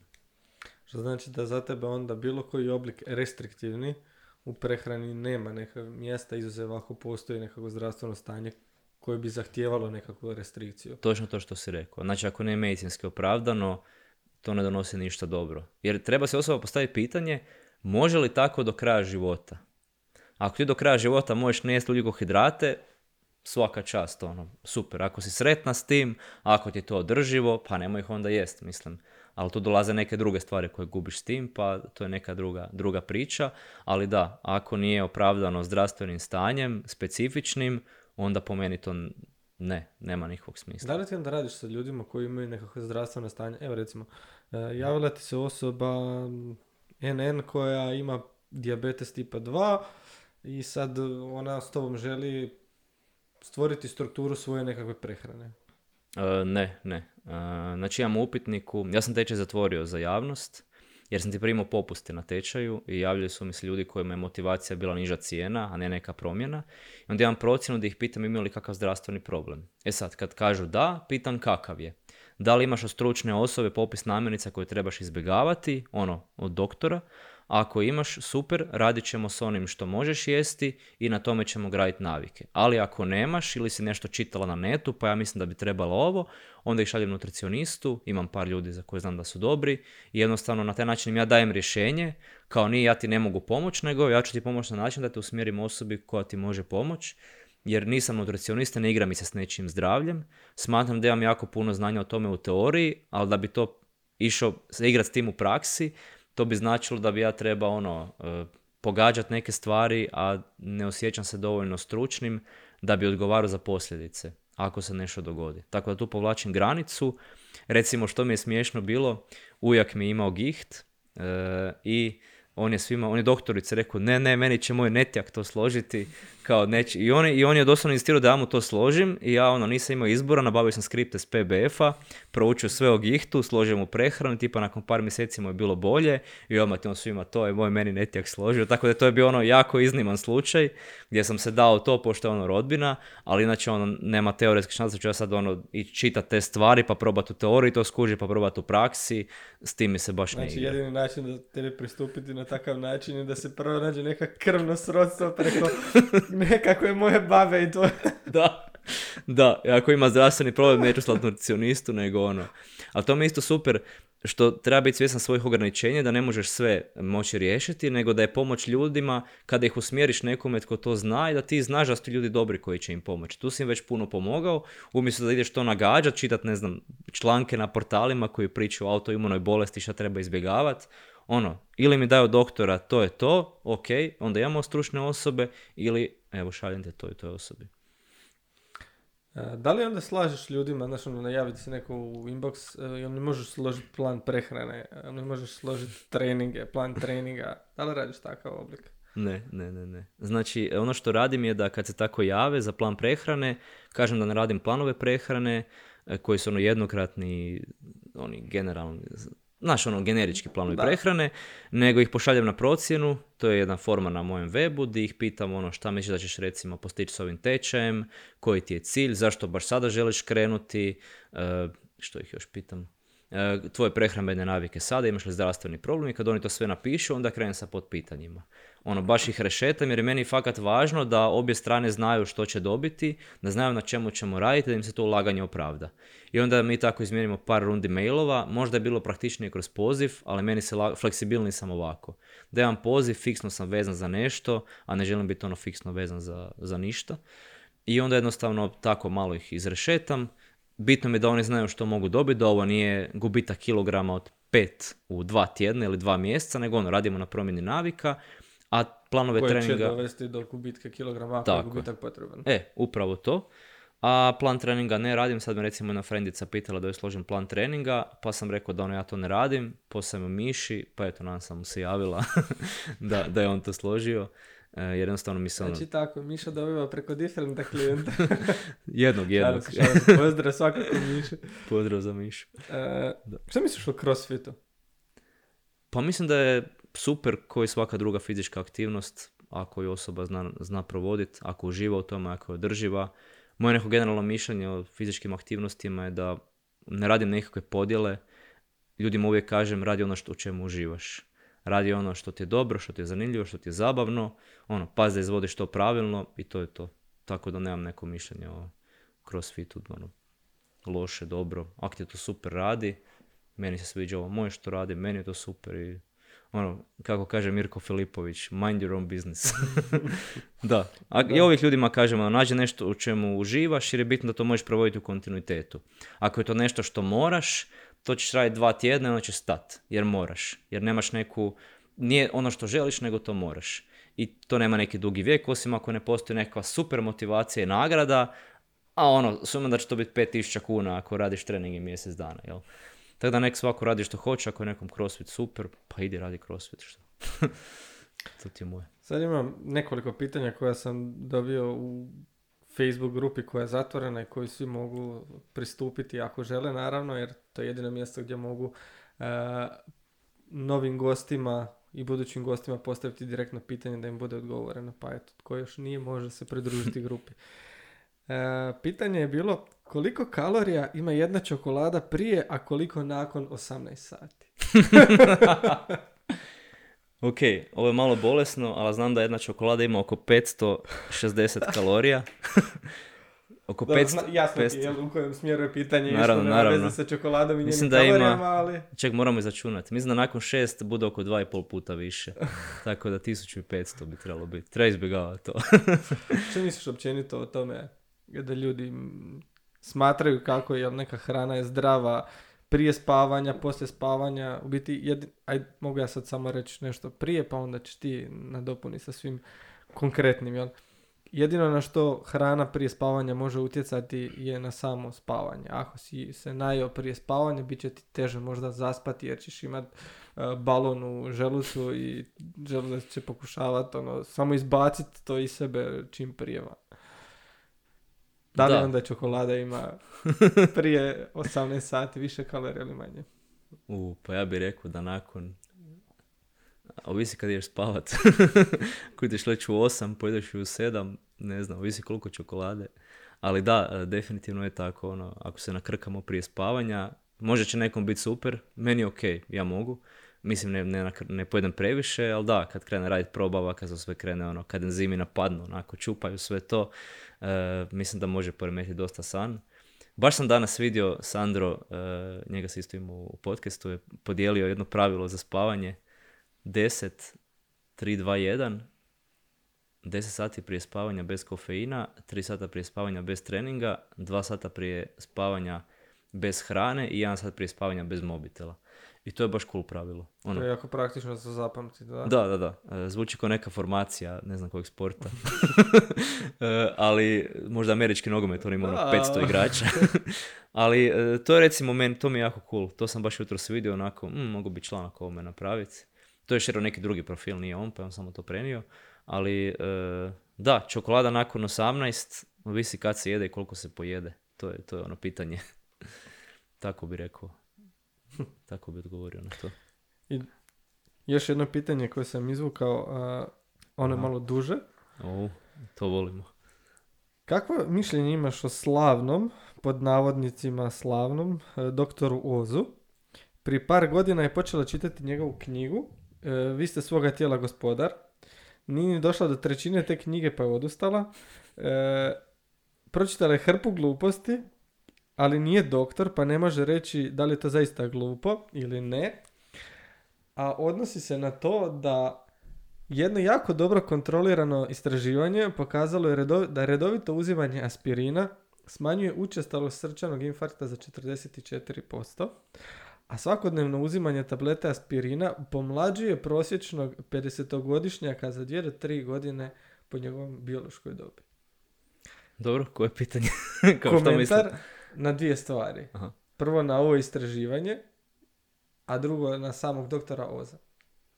Pa sam doktor Oz je priznao da je ono tablete koje je prodavao da su prevara i ono to je krivično osuđen, tako da to govori o njemu i svemu što on tvrdi i priča.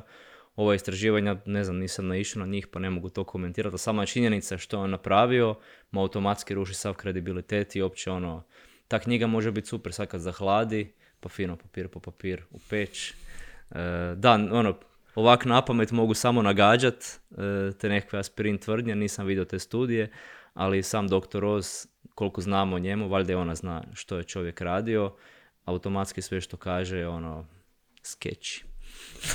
ne bi ja to.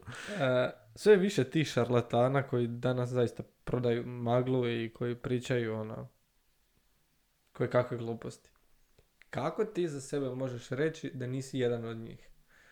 Mm, pa mislim da mogu reći, ne možeš nikad reći, ok? E, kod nas je recimo u Hrvatskoj, a možda i u okolnim zemljama, ljudi više vjeruju e, osobi nego znanosti. Znači, kod nas je znanost ono, na dnu. To sam pogotovo osvijestio u ovoj cijeloj COVID situaciji i razne skupine koje, se, koje su se stvorile. Tu sam shvatio koliko ljudi baš ne vjeruju u znanosti. Ne mogu reći da Ne mogu reći sa sigurnošću, ej, e, ovo što ja govorim je tako i tako. Ono što ja mogu napraviti je staviti izvorna znanstvena istraživanja koja to potkrepljuju, koja su relevantna, koja sam ja provjerio, uložio svoje vrijeme. Naravno, ne mogu ja streamat sebe, evo ja čitam studiju od 90 stranica, znaš. tako da nikad neću moći svaku osobu uvjeriti, ej, ja nisam šarlatan, ja ne pričam iz osobnog iskustva, nego prenosim. Znači, ne pričam ja to, ja samo prenosim ono što je relevantno i što znanost kaže, jer je kod nas ta, ta razina oko znanosti sve jako niska i uopće ne bih ni išao u to, jer ja često kažem ljudima, kad mi, ne znam, kad imam detoks objavu u siječnju, pa se jave ti detoks majstori, detoks guru i pa krenu pričati neke svoje stvari i onda jednostavno kažem, ok, ne mogu svakog educirati. Ne, može, ne mogu svaku osobu u Hrvatskoj educirati ispravno i s tim sam se pomirio, niti trebamo uvjeravati svakoga, ej, ovo što ja govorim stvarno ima znanstvenu podlogu, nisam to izmislio, nije to mali od susjeda, ovoga, njemu je bilo super, pa ono, one slučajne anegdote koje, koje su se skupile, nego ono, to je stvarno tako i odustao sam od neke te emisije da moram svakome to, nego ono, kom se ne sviđa neka otprati, ko vidi da je to ok, ko, je, ko možda i klikne na tu studiju pa malo i pročita, mislim da, da takvih jako malo jer mi ljudi vjeruju, i onda kad vidi da sam nešto napisao, stavi izvore i sve ostalo, tu postoji ta neka razina povjerenja, tako da ono, mislim da nema smisla uvjeravati svakoga i ja nisam šarlatan, to je, to je stvarno tako nego ne, neke bitke ne možeš dobiti. To kad sam shvatio mi je postalo onako, kad staviš malo te neke ego sa strane i to sve kad neke bitke, ono, nema smisla ih dobivati jer kad gledaš što si dobio s tom bitkom, koliko si vremena izgubio, a mogu si uložiti u stvaranje novog sadržaja da educiraš ove koje to zanima, nema smisla. Na koji način ti konzumiraš onda takav sadržaj? S kakvim filterima pristupaš ne znam, razno raznim objavama danas po Instagramu, po Facebooku? I ono, stvaraš neko svoje kritičko mišljenje. E, pa prva stvar koju radim je kad otvorim studiju, e, pročitam abstrakt, onda idem čitat metode, ako je baš nešto ono full široko. S razlogom ide to tako. Da, da, da. Prvo želim... svim studijama je s razlogom to tako i posloženo. Jel? mm Da, da, da. Pročitaš nekakav sažetak i onda ok. Ajmo sad vidjeti koje su one metode koristili. Ajmo sad koliko je to ljudi bilo. To bilo 15 ljudi. Ok. Ajmo naći neke druge studije na tu temu, pa je super na PubMed onaj related, to spašava ono, život. Mhm. pa onda malo tako. Pa imam pretplatu na egzemin. Imam godišnju pretplatu gdje mi oni svaki mjesec šalju uh, sažetke njihovih istraživanja gdje oni stave, uh, ne košta puno, mi za njih 80 dolara i svaki mjesec mi šalju područja kao da berem, tipa ne znam, imaš mozak, e, starenje, CBD, e, prehrana dijete i oni sažimaju sva istraživanja i svako ti sažnu na način da imaš limitacije, studije, glavne stvari. Ono, onih 50 stranica sažmu na dvije i to mi je super. To mi je baš ulaganje bilo ono vrhunsko. Meni na mail dođe svaki mjesec šta je novo i to mi je top. tako da na taj način pristupam, pročitam sažetak, čitam malo metode, uzorak, e, malo detaljnije odem preko Sci-Huba, to si otvorim jer je to super i onda pronađem neke druge istraživanja na tu temu, pa malo gledam treće istraživanja i onda tako tražimo, ono uvijek je, naravno, meta-analiza ima veću težinu od, uh, pa šta je ušlo u meta-analizu, koji je bio kriterij. Ono to traje, traje, traje i u stvari taj članak koji ljudi vide koji je sažet u 300 riječi, rezultat ono, neću reći 300 sati, ali jako puno sati širine da bi ja to mogao sažeti i reći, ok, ovo je bitno, ovo nije bitno. Tako da pokušavam sa što više strana to pogledati, da bude što više kritički nastроjen, ne da sad nađem nešto, aha, to podržava ono što se meni sviđa, niš stavit ćemo taj link, reći to je tako, kao što sad rade ljudi manje više, ono kad su da je cool staviti studiju, ajmo naći jednu koja to podržava, taj branje trešanja, cherry picking. branje trešanja. ne znam zašto je cherry picking ono, šta je s tim trešnjama toliko, toliko zanimljivo? Da pa se to tak zove. Zbog, kao, zato što se stavlja uh, kao trešnja gore na vrh torte i tako nešto. I onda samo uzmeš to. Ok, ima smisla. Ima ja bih rekao da je to tako. Da, da, da. Ok, onda podizanje trešnje sa šlaga. Čuvam se jako toga i pokušavam ono... I kod generalno stvari, kad otkrijem nešto novo, tipa ne znam, kad sam otkrio Wim Hofa prije koliko, tri godine, sam išao odmah googlati, ok, Wim Hof scam, Wim Hof ovo, Wim... Znaš, one kontra stvari, jer mi je bio fakat super lik, ok, malo su mi neke stvari ono bile čudne, uh, ali ono, generalno mi je super lik i on sam išao malo gledat šta kako i odmah probati ima dvije strane, dvije strane medalje. Kad smo već kod Wim Hofa, rekao si da se i tuširaš uh, hladnom vodom ujutro. Reci mi svoje viđenje Wim, Wim Hofa. Da li, da li vjeruješ i u što vjeruješ ako vjeruješ u neke stvari od Wim Hofa? Znaš, koliko ga, da li ga prakticiraš? Evo, počnemo od toga. Mhm. E, pa ne, ne prakticiram njega. Jedino što sam od njega uzeo taj hladan tuš. Nisam ulazio u detalje koliko to ima benefita za, ne znam, e, kako je on pričao, za masno tkivo, za smeđe masne stanice koje se više kure, koliko to ima benefita za kožu, ovo ono. E, jer smatram da, da je tu puno više parametara koji utječu na to. Hladan tuš možda je jedan od njih, možda nije. Meni se to nije dalo istraživati. Meni je bio samo super osjećaj kad se ja tuširam. Prvo kad se tuširam, ta neka borba da to izdržiš i um ti je potpuno prazan i samo si na to fokusiran. To mi je kao neka kratka meditacija, da se ono resetiram. Taj mi je element odličan. Element nakon tuša, kada ono uspio si pet minuta izdržat. Bravo. Onda sjedneš i kad krene ta cirkulacija i taj neki ono ko da lebdiš, ti elementi su mi bili toliko dobri da me nije zanimalo utjecaj na kožu, na ne znam, metabolizam, na te smeđe, što se on priča, nije mi se dalo istraživati, vidio sam da je to meni super, bio placebo ili ne, nemam pojma. E, onda sam malo išao gledati njegove seminare koje drži, mislim da u Poljskoj to drži ili di već, pa mi je želja otići na taj seminar, malo to doživjeti uživo. Ne moraš čak ići ni u Poljsku. Ne? Mislim da imaš uh, u Sloveniji da ti drži, a mislim nije on direktno, za Aha, neki njega njegov. direktno, ja mislim da ti je gotovo, mislim, Aha. ako imaš dovoljno novaca, ono. sigurno možeš, ali ima ti on sve kao certificirane instruktore, koje, mislim da je najbliži u Sloveniji. Ako, Kad se smiri kaos u Ljubljani, kad prestanu ono, gađat vladu sa oružjem može, da. Tako da bi čak i otišao na seminar malo da iskusim e, ne samo tu Da. hladnoću, nego i to neko disanje, pa taj neki meditativni moment, to mi je ono full jesi zanimljivo. probao kad disanje? E, da, da. Jesi bilo kad došao do onog stadija kad se onak zapitaš što se dogodilo? E, ne, Sad nego mi je došlo na ono sada kad su bili trnci. Dobro? Si išao nakon toga? Ne, ne, dalje od toga nisam, nego sam onako stao, ok, ajmo sad malo to promotrit i kasnije jednostavno sam ono, odgađao, odgađao, odgađao i onda sam rekao, ono, idem sad držati svog hladnog tuša. Jesi ti probao, kak je tebi? to? Jesam. E, Ok, I jednom sam doživio, što je čak i prikazano kod njega u nekakvom videu, onako, smijeh ispunjen nekakvim čudnim grčevima u tijelu. dobro. Ne traje dugo, traje po mojoj nekoj procjeni možda 5 do 10 sekundi maksimalno. Aha, tako kratko, ok. Da, znači nije nešto što traje. Nakon toga ti si potpuno, ono, neću reći svjestan, svjestan si čitavo vrijeme, samo što je to nekako onako, mislim dok jednom ne doživiš ne možeš to opisati. Nakon toga, e, kvaliteta upravljanja vlastitim mislima narednih nekoliko minuta je onako nevjerovatna. Doslovno imaš Mm. osjećaj kao da možeš, ako sam ja sad razmislio da ću ja razmišljati o tome zašto je ova e, knjiga crne boje, ja ću moći razmišljati direktno o tome i neće mi ništa doći sa strane.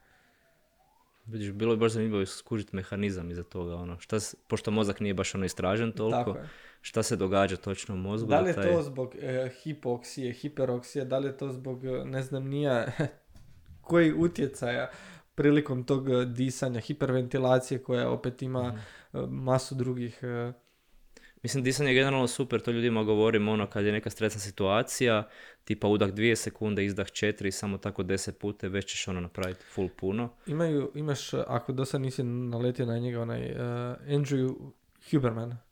Poznato mi je Da, on, to. ti je profesor sa Stanforda koji ti se bavi neuroznanosti. E, znači čovjek doslovno svaki tjedan, sat i pol vremena drži predavanje, slash podcast, slash na youtube na bilo kojoj platformi putem podcasta. Svaki puta obradi jednu temu. Ali on čovjek obradi tu temu od do Mhm. sa znanstvenim radovima, sa informacijama za koje ako on kaže krivo i ako se pojavi neko novo istraživanje, on sedam epizoda nakon toga kaže čujte ljudi, e, pokazalo se da je ipak drugačije, moje je bilo na temelju toga, toga i toga. Sada su došle te i te studije koje su pokazale da je to nešto malo drugačije što može utjecati na dalje stvaranje vašeg znanja, informacije i svega ostalog. Znači to je čovjek koji pristupa onako e, predavanja su mu, to jest podcasti su mu jako pitki. Mhm. Ja ih slušam na brzini 1,75. U. na engleskom je slušam na 1,75, znači tih 90 minuta ti prođe u koliko? Ništa, onda. 45-50, da. Odlazak na posao i nazad, mm-hmm. doslovno. Pa dosta odgovorno od njega, što kad dođe nešto novo, pošto ga vjerojatno puno ljudi prati, da. Ono, e, I on je u biti jedan od istraživača koji je istraživao Wim Hofa mm-hmm. za te nekakve znanstvene i, i dan danas on priča o tome i istražuje i dalje što se krije iza svega toga. Ni njemu nije jasno što se događa, ni zašto se to događa, ni da li je to placebo, ni da li je to stvarni neki utjecaj, ali svaki puta... Uh, predstavi novu teoriju koju pokušava dokazati, neke, ih je, neke je dokazao, neke nije, neke ono, trudi se, ne znam nije što sve ne. Ali uglavnom, ovaj, hladan tuš ima bezbroj benefita, ali ja mislim da je najvredniji onaj čak koji si ti izvukao i koji je meni ostao iz kojega ja stalno radim, a to je ono služiti kao jedan dobar reset, služiti kao jedan dobar podsjetnik da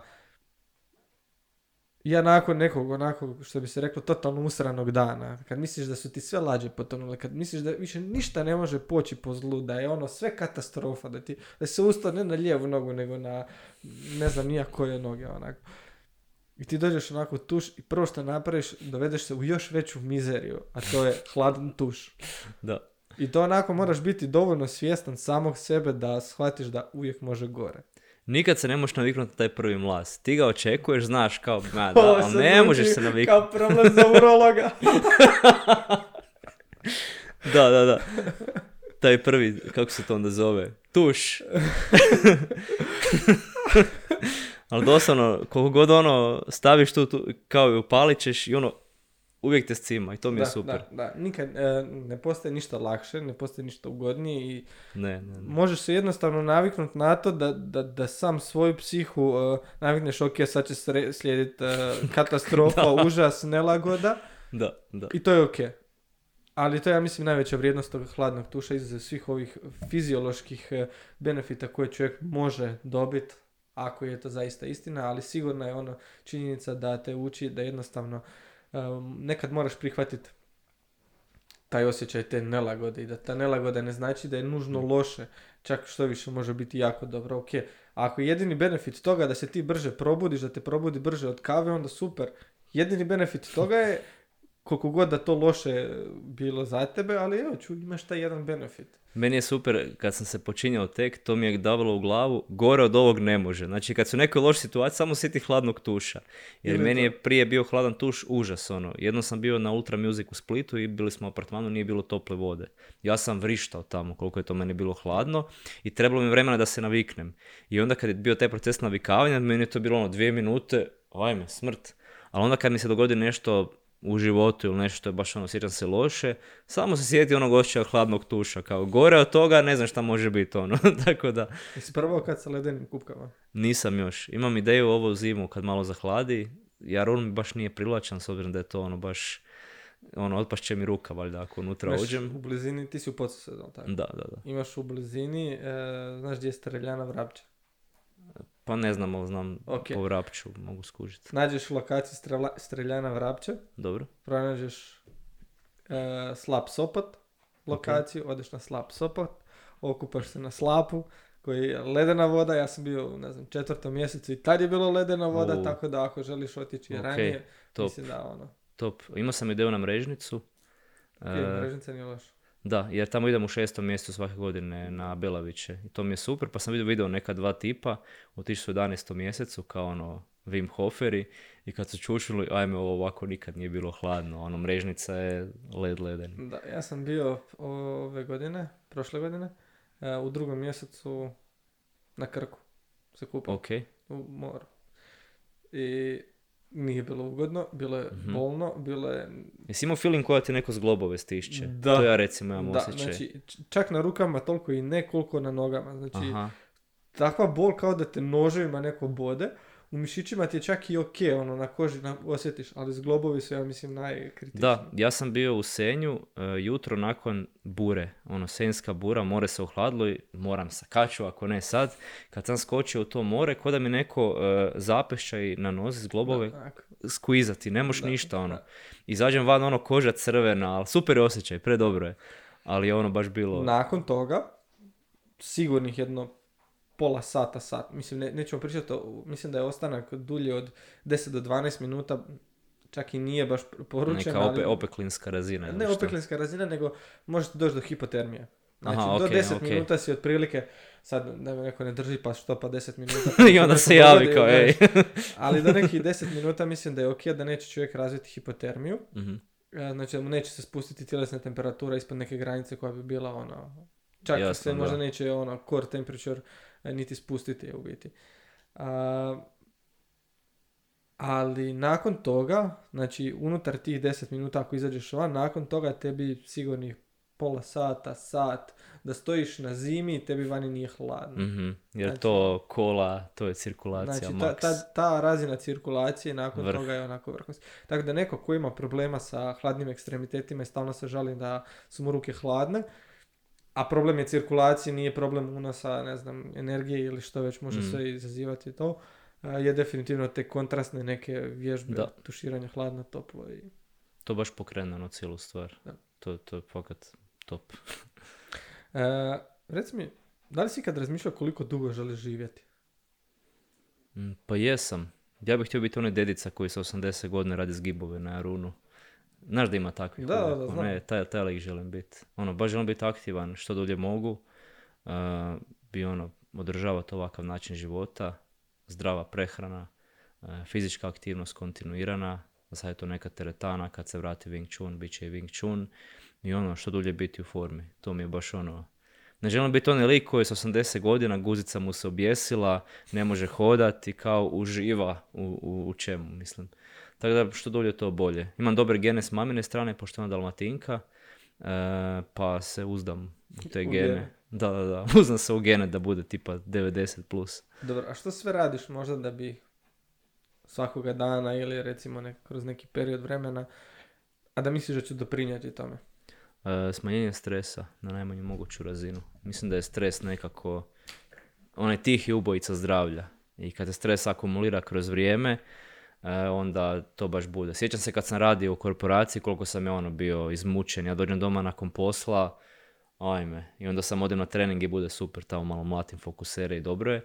Ali mislim da je stres naj, najbitnija stvar. Ok, super, naravno i prehrana, naravno fizička aktivnost, kontinuirana san, da ne bi došlo zbog nedostatka sna do Alzheimera i sličnih stvari, ali definitivno bi stres izdvojio kao broj jedan, jer je to danas toliko prisutno, pa eto, dao sam otkaz, sad radim što želim, radim što volim, uživam u tome, tu sam već puno smanjio razinu stresa, uh, mislim da bi to bio moj odgovor. Ono, baš Na koji način se rješavati stresa? E? Ok, neke životne odluke donijeti, promijeniti nekakve životne navike. A što čovjek može raditi kako bi se rješavao recimo nekakvog akumuliranog stresa? I Mhm. da li se uopće stres može ukloniti, znaš? Ili je to samo bazen koji se puni bez... E, Pa evo nisam neki stručnjak za stres, pa ću govoriti ovako laički neko svoje mišljenje. Ne znam ono pozadinu svega toga. E, mislim znam, ali ono što bih u stvari laički rekao je da ne postoji neki univerzalni način nego što djeluje za osobu i koju mini radnju ta osoba može raditi da malo kao poništi učinke stresa. Hoće li to biti, ne znam, neko sranje na poslu, uzmeš pauzu, ne ideš pušit, nego se malo prošetati oko zgrade. Eto, malo fizičkom aktivnošću. E, da li će to biti nekakav razgovor s nekom osobom? Hoće li to biti terapeut? Hoće li to biti friend? Da li će to biti da radi neke stvari koje su zabavne? Možda gledanje videa, možda, ne znam, nekakvi stand-up, da nije neko prejedanje.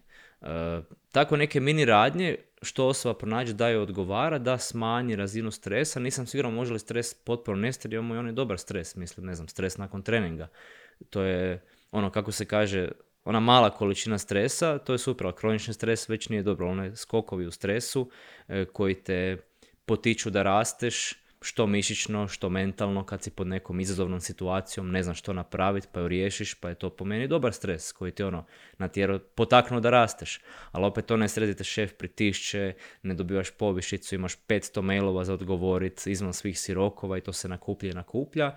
I to je nešto što nije dobar stres i što bi trebalo pronaći neke mini radnje kojima se on može ne, ne može svatko napraviti životnu odluku i reći dajemo otkaz. To, to ne možemo očekivati, ali što možemo očekivati, probati naći neke mini radnje koje će nam pomoći da taj stres smanjimo. Hoćemo ga ikad smanjiti na nulu? Mislim da nećemo, ali isto vjerujem da postoji neka mala razina stresa koja je ok i s kojom se može živjeti upravo ta neka razina dobrog stresa, ne da si ono potlačen i pod pritiscima svega ičega i goriš, pa to imamo i burnout koji je skroz druga tema itd. itd. Pa evo, e, imaš li nešto još za dodati, nešto što bih htio da ljudi čuju od tebe, nekakvu posljednju... Posljednju poruku. Posljednju poruku u slučaju da sad se dogodi nešto. Ne, da li imaš nešto što bih htio da ljudi jednostavno ono, shvate kao, gledaj, a- ako si poslušao ovo do kraja, želim da znaš, da U- zapamtiš ovo. Mm, pa ako su došli do kraja svaka čast. E, ono, baš dobro. Mm, pa ono što uvijek govorim ljudima e, je neko moje razmišljanje, to je onako kako si napraviš za većinu stvari u životu. Na neke stvari baš ne možeš utjecati, naravno. Nećemo biti američki idealisti. E, ali mislim da onako kako si napraviš, da si napravi onako kako misle da im je dobro. I mislim da svatko treba biti sretan sa svojim izborom. Ako je sretan sa svojim izborom, super. Ako nije, neka pokuša nešto promijeniti.